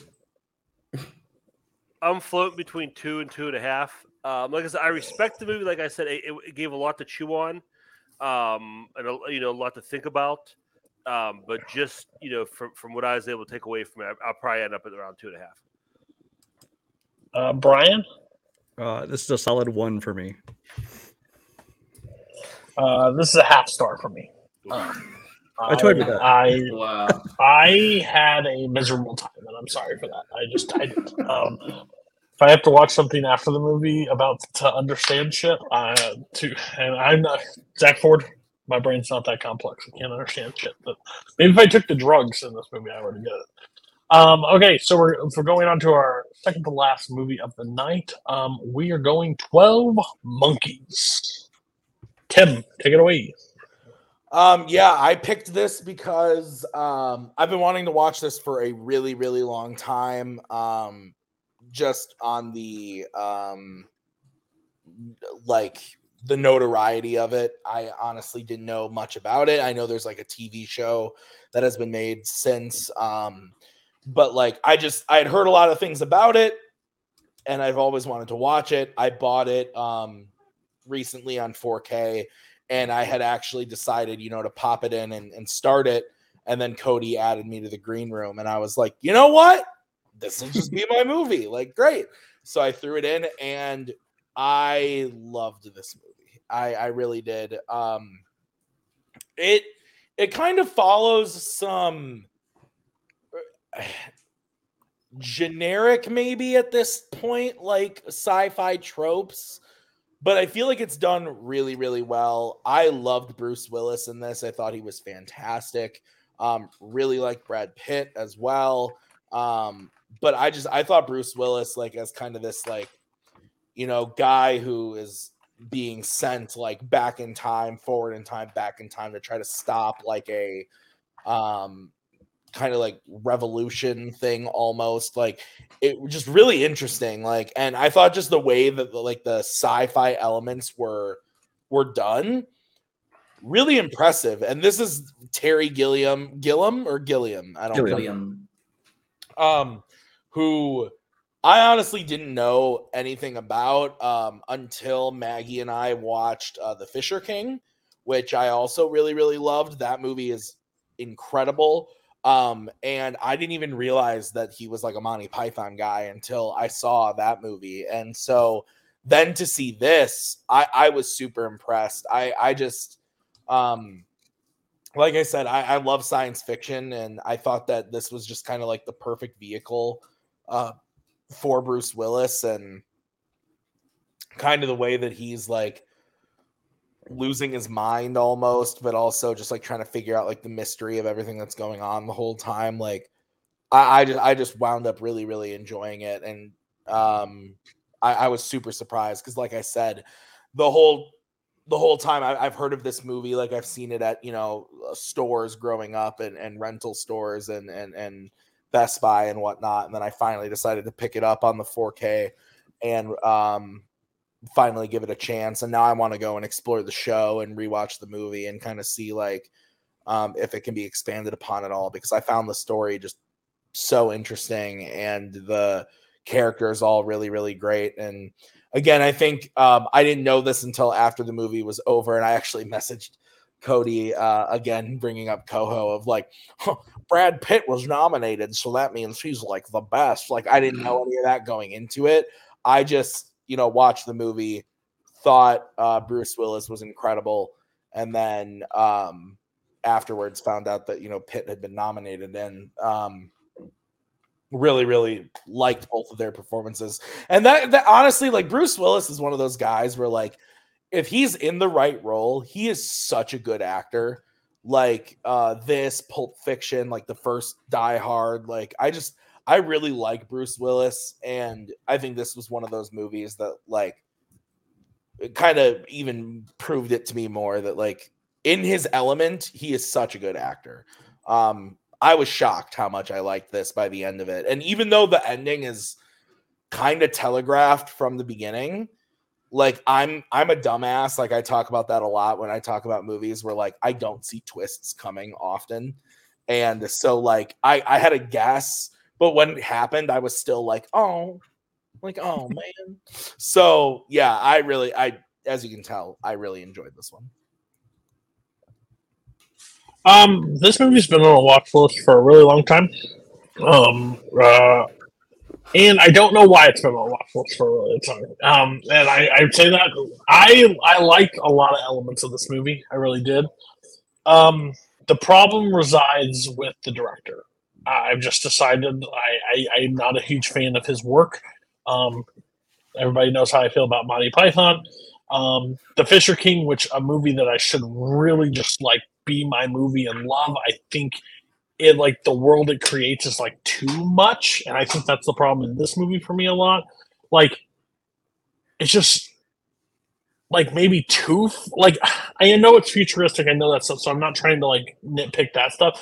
But like even that stuff was like over, and where the camera was shot and like stuff, it was just like a lot of the over the topness for me that just drew me like made me like question like why the fuck are we? Why does he have to go like like just extra shit that didn't matter. I love the story of it. The story of it made it really interesting. I uh I that's what made me like fall more into it. But like and Brad Pitt's character and like those different elements and I love that. It was just it never it never clicked like perfectly like where it could go for me. Um, so that was my problem with it. Um, you're curious everybody else's thoughts. Twelve Monkeys. I know some of you guys have already seen the movie before. Is that right? Like with Yeah, Kirk and Brian, you've seen it, right? I saw it when it first came out, you know. So I mean, it's again, it's been forever for me, and I, I'm glad Tim picked it because this has been on my rewatch list for a while. Because the first time I saw it, like I didn't know, like I didn't know who Terry Gilliam was when this movie came out, or you know anything about him. Um, but that's, I mean, I Gilliam overall, of what I've seen is hit or miss. Like I don't always love his movies, but I do like his style. Um, I like the the Dutch angles and the and, the- and the wonky, just the way everything's kind of like, you know, the unreality of it. Uh, and that's one of the things I because most of the time, again, the movie I compared this to the most was Brazil because it has like that dystopian future kind of feel to it. But that movie and a lot of his other movies, at least the ones I've seen, always have like kind of a little more like comedic or satiric tone. Uh, and this had that, but it was more of a, a serious story. Um, so I like that his aesthetic uh, put to a more uh, not grounded story, but just more you know uh, like dramatic story. Um, and I just love I, I I love the fact that you know the the future obviously was completely bonkers, but even the the, the past like the the modern day stuff, uh, which should have just been like normal things, was still had like that Terry Gilliam look at it. Like there's a there's a scene in the uh, in the in the I think it's in the mental hospital when he's running away, and there's a guy working on the ceiling like he's doing like light bulbs or something, and instead of being on a ladder, he's on stilts like he's walking around on stilts changing light bulbs. It's just like the weirdest thing. It's like what, and that's like just like that Terry Gilliam flair that I love. Um, but I, I, I really, so I really appreciate for that. I love Brad Pitt in this. Um, I could see why like some people might not like it, might just be off putting. Um, but I just love what Brad Pitt was doing, like in the mid to late '90s, like just the choices he was making, and just how crazy he goes with the eye. Some of the best middle fingers in cinematic history he's throwing out here. Um, he's, he's just so much fun. I think, and I think he's a really good. Uh, a, a really good foil for Bruce Willis's character. And I just love the opposing arcs of Bruce Willis and Marilyn Stowe, where he, you know, like she starts out saying he's crazy, and like they kind of like cross, where he's starting to think, and he's starting to think he's crazy, and, or he's starting to think what he believes is crazy, and she's starting to believe all of it. Uh, I think is really cool, and just the idea of him wanting to be crazy, because if he's crazy, it means you know the the, the horrible future he lives in isn't real. I thought was really cool too. So, um, yeah, a lot of fun with it. I really enjoyed it. Glad I got to watch it. So I had also seen it uh, back when it first came out. I've seen it several times since then as well. Um, Terry Gilliam is, an, is a director uh, who uh, who and also an actor back in like Monty Python and stuff that I always like because I, I love the Monty Python stuff. Um, there's some of his 80s stuff I'm not as into, and actually most of his like 2000 and on stuff I'm not into. But I think the 90s were like his prime. I think with Fisher King, I absolutely loved, and then this one and Fear and Loathing in Las Vegas are, are I think his three best movies. And so I think this was like smack in the middle of his prime. Um, not counting the Monty Python stuff, of course.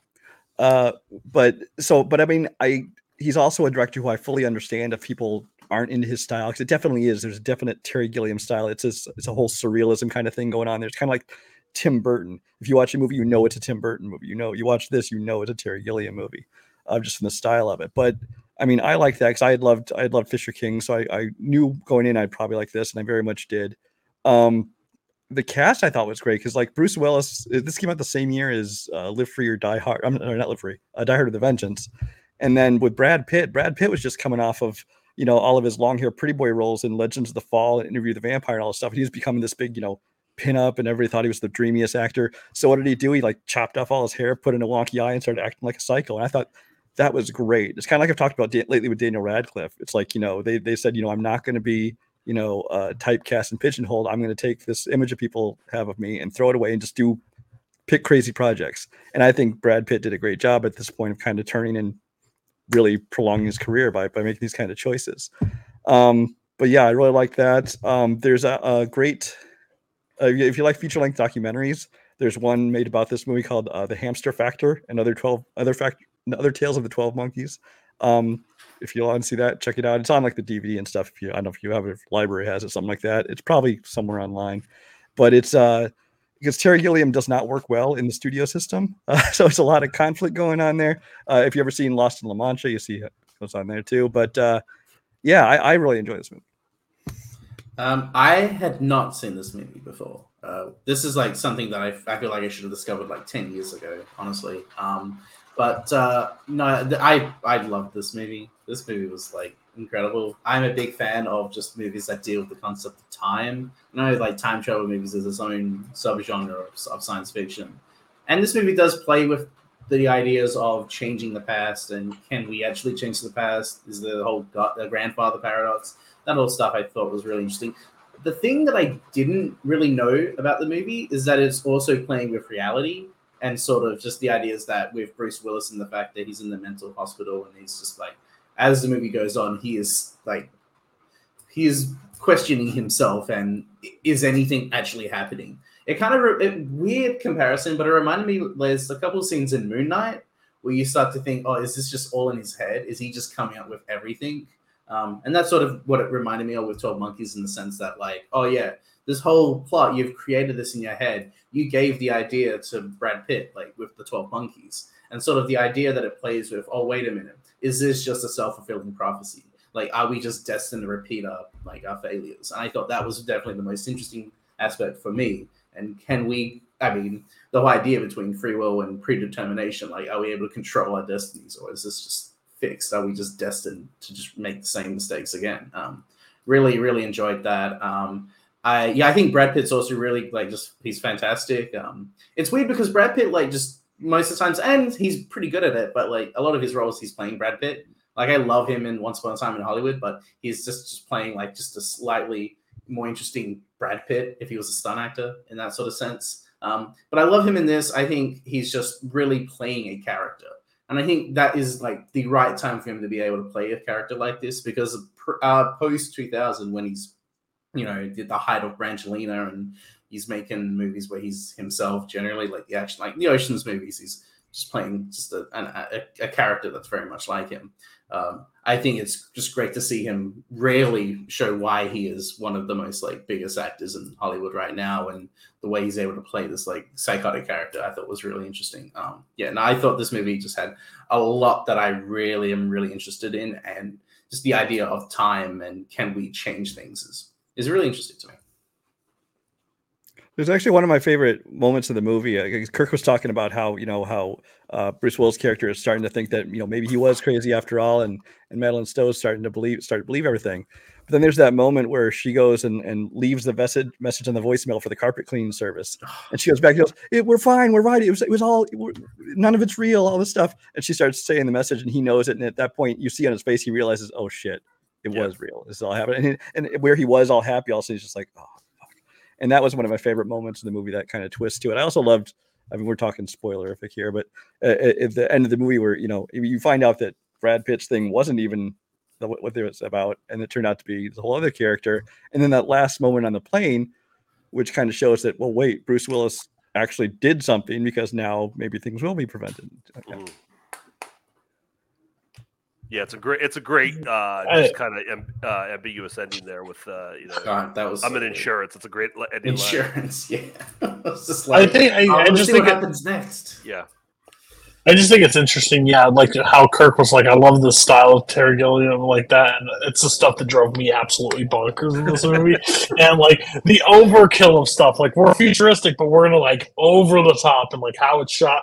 That was my only takeaway. But overall, the concept of the movie, I think, was actually a brilliant way, and I would like to see like, I know it's weird, but maybe like not saying a remake or whatever, but I see where this could go like different places, something else in that, that universe. Has anyone watched the series? I've never watched. I that's why I I want to watch the series because I want to see somebody else's take on the story and if It's Yeah. it's interesting because this is actually a remake or partially inspired. Yeah, they short there's a. French short film called La Jetée. I think it's the 60s. I can't remember.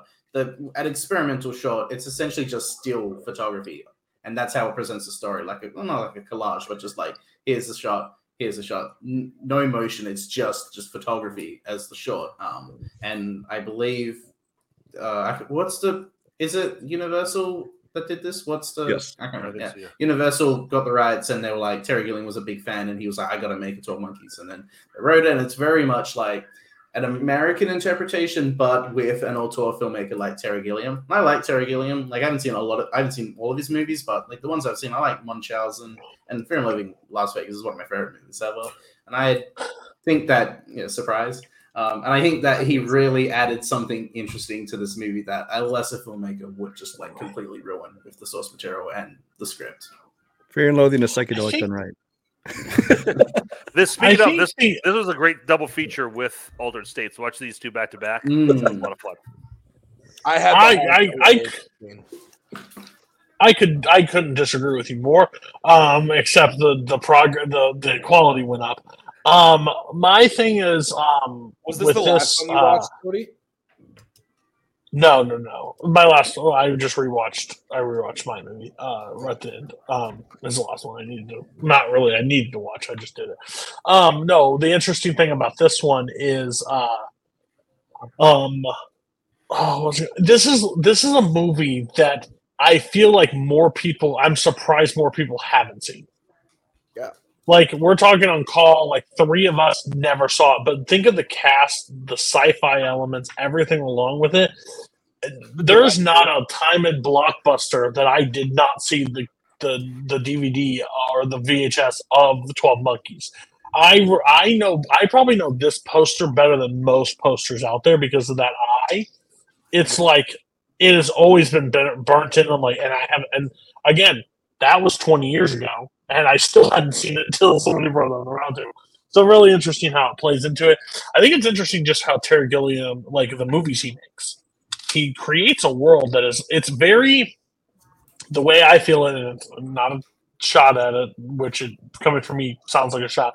It's like a Tim Burton esque like like the the world he's able to build and stuff, like the crazy stuff he's able to go with. It's very Tim Burton esque for me. It's Reason why I don't Tim like Burton. it, yes, art house Tim Burton is the best way to put it. Um, but no, I would love to see like more in this world. I, I think it's a very interesting way um, concept of where it's going. Um, get overall scores for Twelve Monkeys, uh, Tim. Uh, four stars. I could see it going up on rewatch, but uh, four for now. I really loved it. I swear I saw four when he logged it the first time, but apparently it was not him. It was the wildest thing. When he brought this up, I was like, "You already logged the movie," but it wasn't him. Somebody else in this community watched all Monkeys at the same time. Um, Jake. Uh, I'm torn between four and four and a half. Like I really, really like this movie a Hmm. lot. Um, and I, I, I imagine I would get more out of it on a second viewing. Um, yeah, like I mean, it's. I think for now, I'll just play it safe and say four stars. Like I, got a lot out of it, and I think I might get more now that I know what I'm getting myself into, and I could pay attention to certain details because the way the the movie plays out, it's definitely gonna you get a lot more on on multiple viewings uh, when you know how like when the, with the shit with the graffiti and like with the phone calls, I'll be able to be tuned in more into that, knowing what's going to come later. So I'm gonna say four stars. Um, besides his British comedies, um, Terry Gilliam keeps with his three and a half streak with me. It's three and a half for me. Um, Kirk. Uh, it'll be three uh, and a half for me right now. Uh, if I go back to it, which I hopefully will, you know, we'll take another twenty years for me to get back to it. Um, it'll probably it, very likely to go up. It's gonna be three and a half for now. Brian. Uh, I already had mine rated on a Letterboxd. You already know mine's four stars. I So I'd already I seen do, it long but, you ago. know, audience. Um, so our last movie we will be talking about is Doubt. Uh, Doubt is a movie that I brought in. Um, uh, it's the person I have to credit to is uh, Caleb Boatman. Uh, Caleb Boatman told me to watch this. I once ended my night watching this. Um, very bad idea for me. Um, it was uh, a movie that I didn't want to like really um, go sleep on. Uh, but Doubt is the reason why I picked it is I think it is just a movie that I would like more people to see and talk about um, because as the title things, I think it mm, it leaves you with some questions, some doubts, some thoughts, like how you overall feel how the movie went. Um, and I think the three uh, the three leads is what you could basically call them, with one scene Viola Davis is absolutely incredible. Um, I just think overall, uh, when I watched this, I thought just this movie is so much about creating like tension and like uh I wouldn't say suspense, but like uneasiness about every situation that is put in front because it never gives you clear answers. It da- dances around all the answers on there, but doesn't give you like a clear one.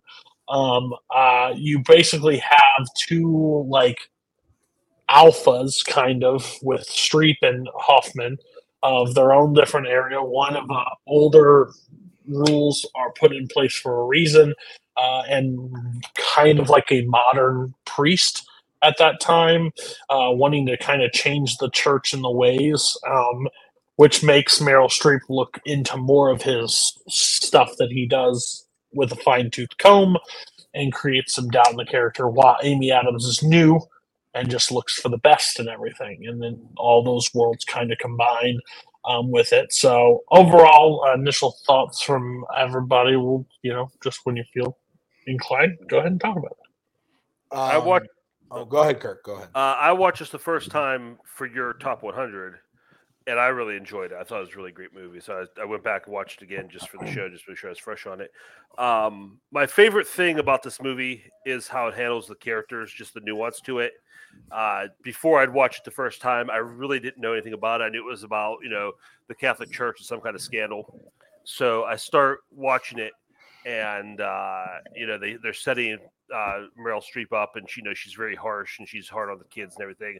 And I'm like, okay, it's a movie, and you have the you know older conservative religious authority figure. Obviously, she's going to be the villain. She's going to be the one covering it up.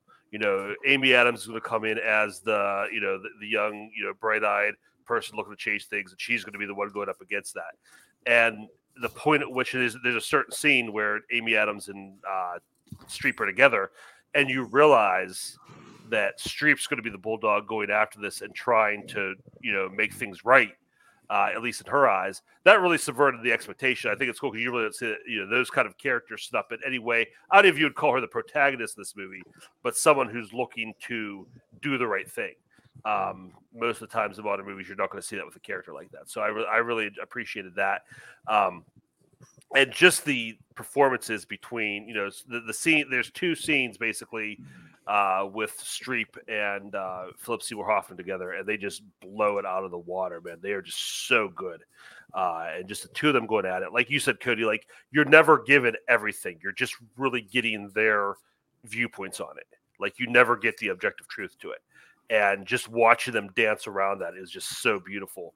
Um, and it's just the movie is paced so well. Watch it the second time. I'm sitting. It gets to one of the scenes at the end, and I'm thinking I've only been watching this for a half hour. How is it already here? And the movie was almost over. That's how fast it breezes by, just because of Yeah. perfectly paced. It's based on a play, and you can tell it's based on a play in the best possible ways. Um, just the way it's it's framed out, and just the way the th- how thematically how it works um, just how much just every like line of dialogue every scene is just plays into the themes and the different characters and where the, their- their viewpoints and where they stand um, so yeah i mean it's the perfectly crafted movie Yeah, Yeah, I, don't- kind of. Go ahead. Okay. Uh I don't I don't like I talk about it too much, but like I I consider myself a very religious person. I'm not Catholic, but like I consider myself very religious and like so these types of movies always like pique my interest big time because like I I like to see kind of like a deconstruction of religion and like um the the pros and cons and like the people that put themselves into it and whatnot. And and and honestly, Cody's Cody's been telling me to watch this movie for two years. Like it, I think it was during the pandemic that he watched it for the first time and was like, "Dude, you would love this movie," and I just haven't gotten around to it.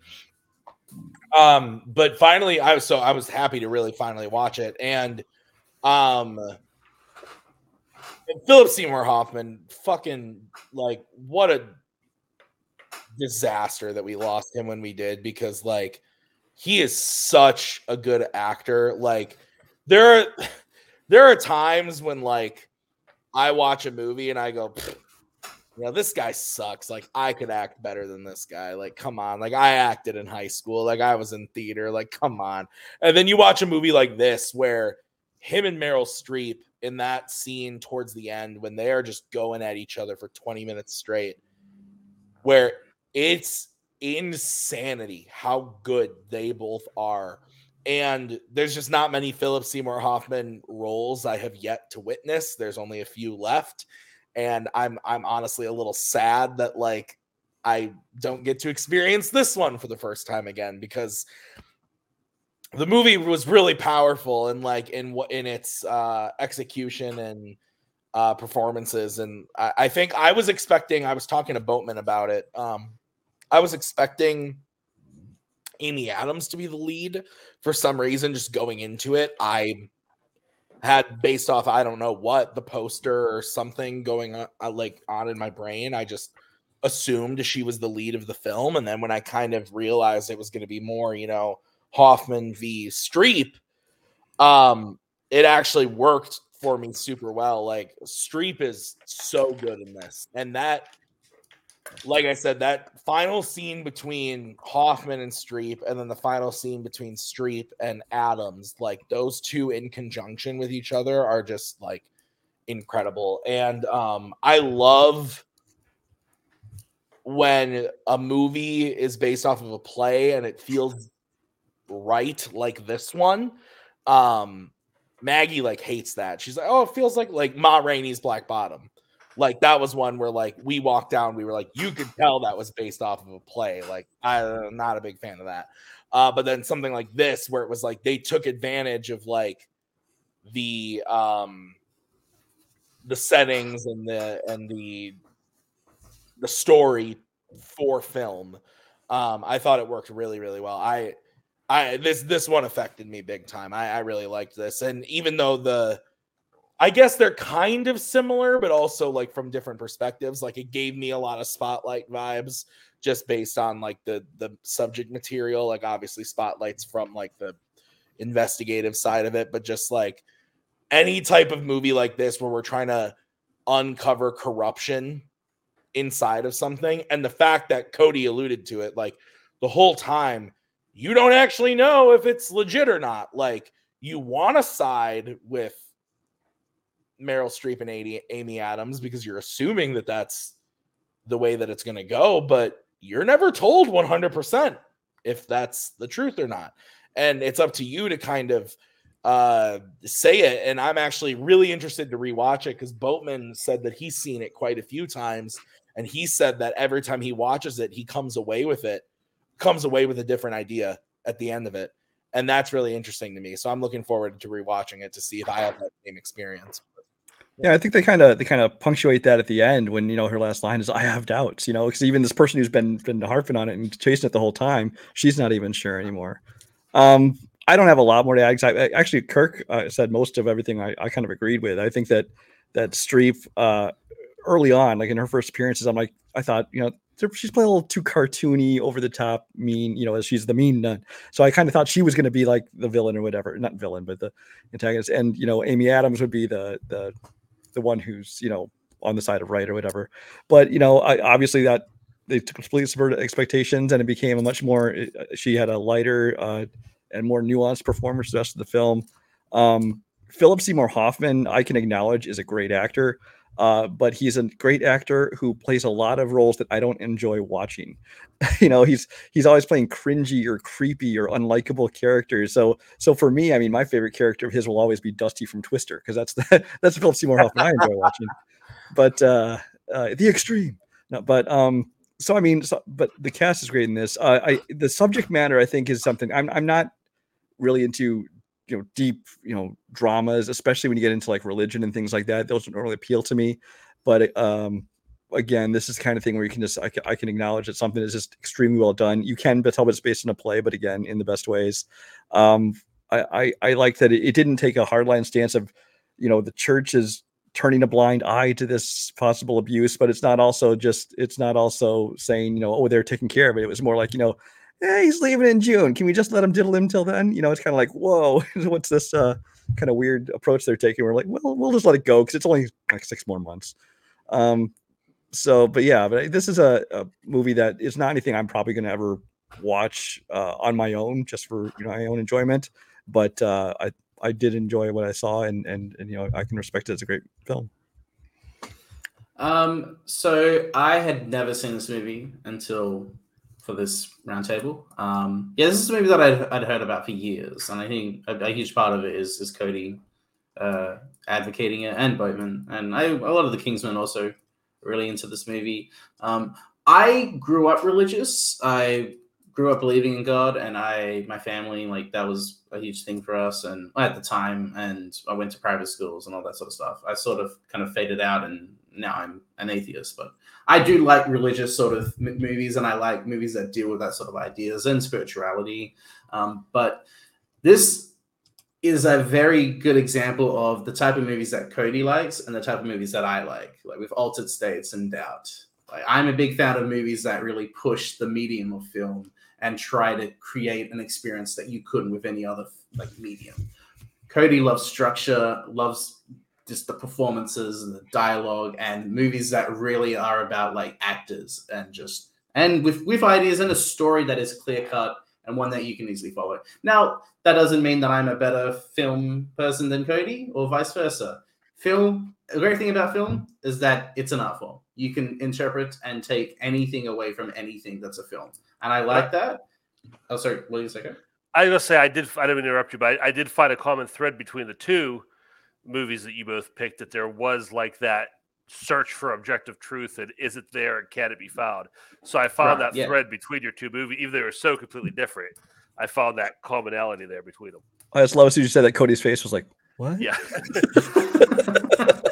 I was gonna say that that like this is just a movie that I like, but it is not really a movie that I gravitate towards. Like the same way that Cody with Altered States. It's just the type of movie that I just don't really care much for. I do think it was good. I like the performances. I think everyone is like stellar. Um, I think the, the dialogue is like the writing is is great. Like just movies based on plays is just not really something that I'm interested in. I like movies that really push the, the medium of film and really go with everything from the cinematography and editing and directing. That's just something that I'm a, a big fan of and gravitate towards when it comes to films.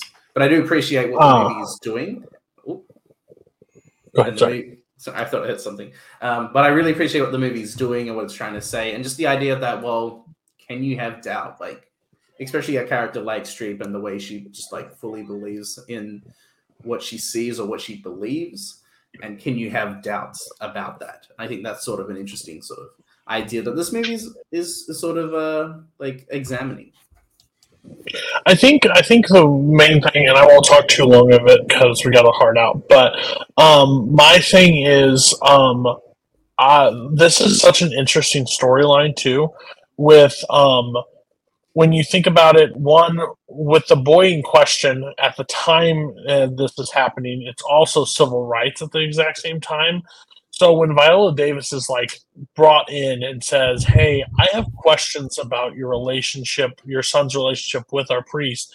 And her reaction was like, just let it go. Like, drop what you're doing because if he can graduate from this, he's up, he can get into a better school and a better life thing.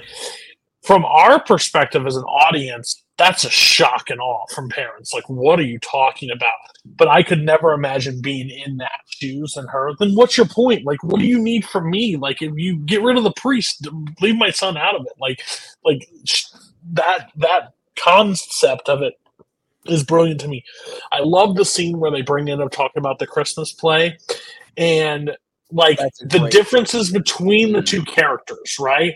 Where she's like, "I'll take more sugar," and was like, "Oh, sweet tooth, huh?" Yeah, kind of. And the stirring of the the cup, and you hear like all the motions, and like when Streep brings up the kid's name, and Amy Adams like keeps pouring the tea because it's a like the awkward situation, and like him wanting to bring Frosty the Snowman into it, and the final.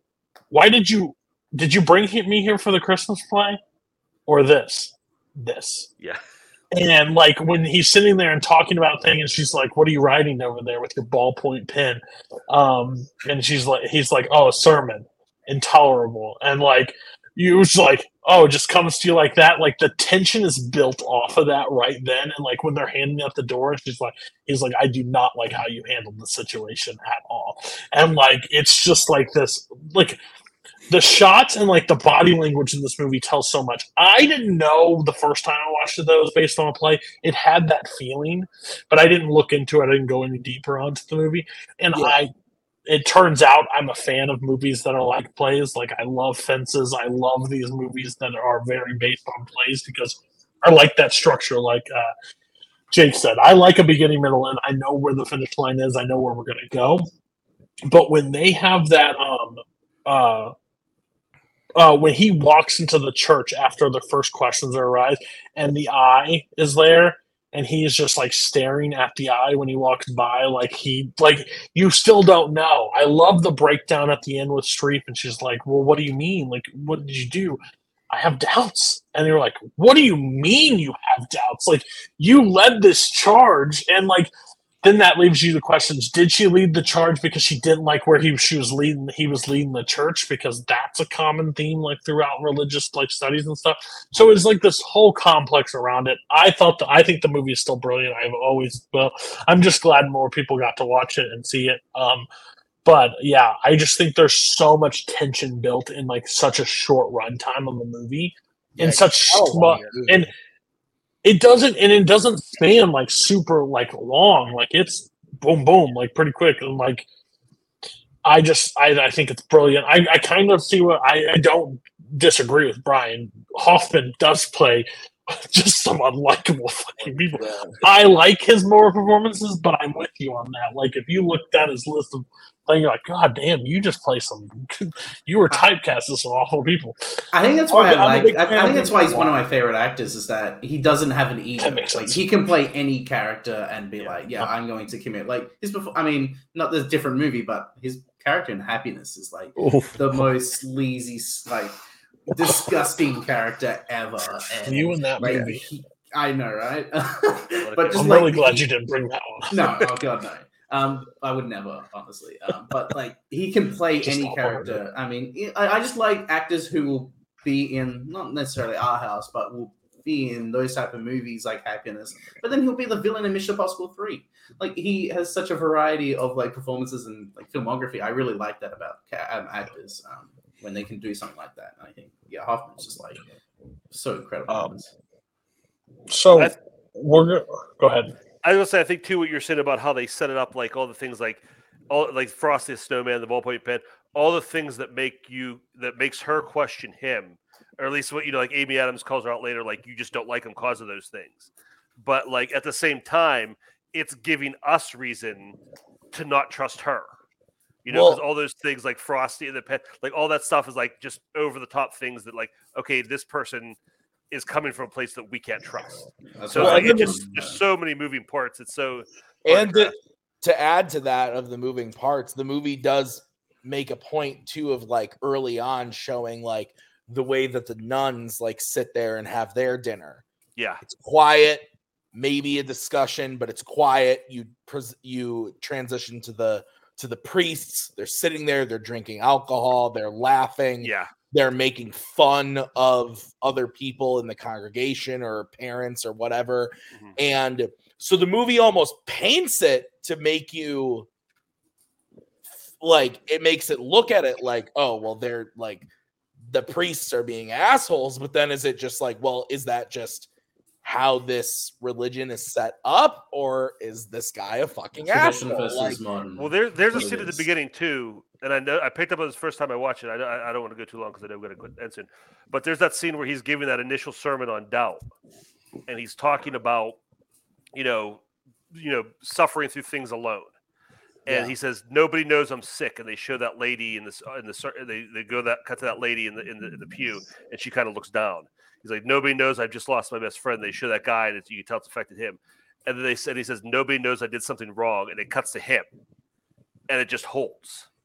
So right off the Mm. bat, the movies the movie is like casting doubt on him and like and, and his motivation. oh, yeah, interesting. So- no, that's really cool. And that's Yeah. that, and that's some of the stuff that Boatman brings up because when you Mm. watch it, those things like I didn't pay attention as much as when he walked through, and the eye is just like staring him down, basically of like the eye of God, like Mm. looking down on what he's doing.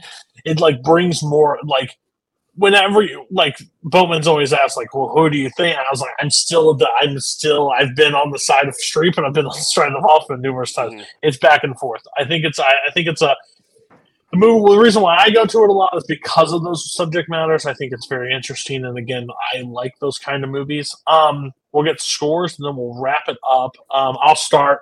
It's five for me. I watched this movie now four times. I, I it's it's absolutely my cup of tea. It's everything I want in kind of a movie, uh, and under two hours, so it's nice. Um, we'll go, Jake. What's your score? Uh, I liked it. I'm gonna give it three and a half. It might go up on a second viewing. Like what I mean, just based on what Cope was saying, just make me go, "Wow, okay." There are things that I can pick up on a second viewing. it um, bends the like subject stuff, just- The subject matter, yeah. Um, but I I do like it. Not as much as everyone but maybe I'm I'm going to assume, but I'm gonna give it three and a half stars. Dude, three and a half with you. That's a win for me. Um, Brian, I'm also a three and a half. total win. And uh, Kirk, Uh, it's a four right now. Um, I am going to be. I know people I want to show this to, and I want to I got rewatch it, and 15. share it again. So uh, this could definitely go up to four and a half. damn right. It's like a 15. Tim, Um, I'm at a four right now. Um, I could.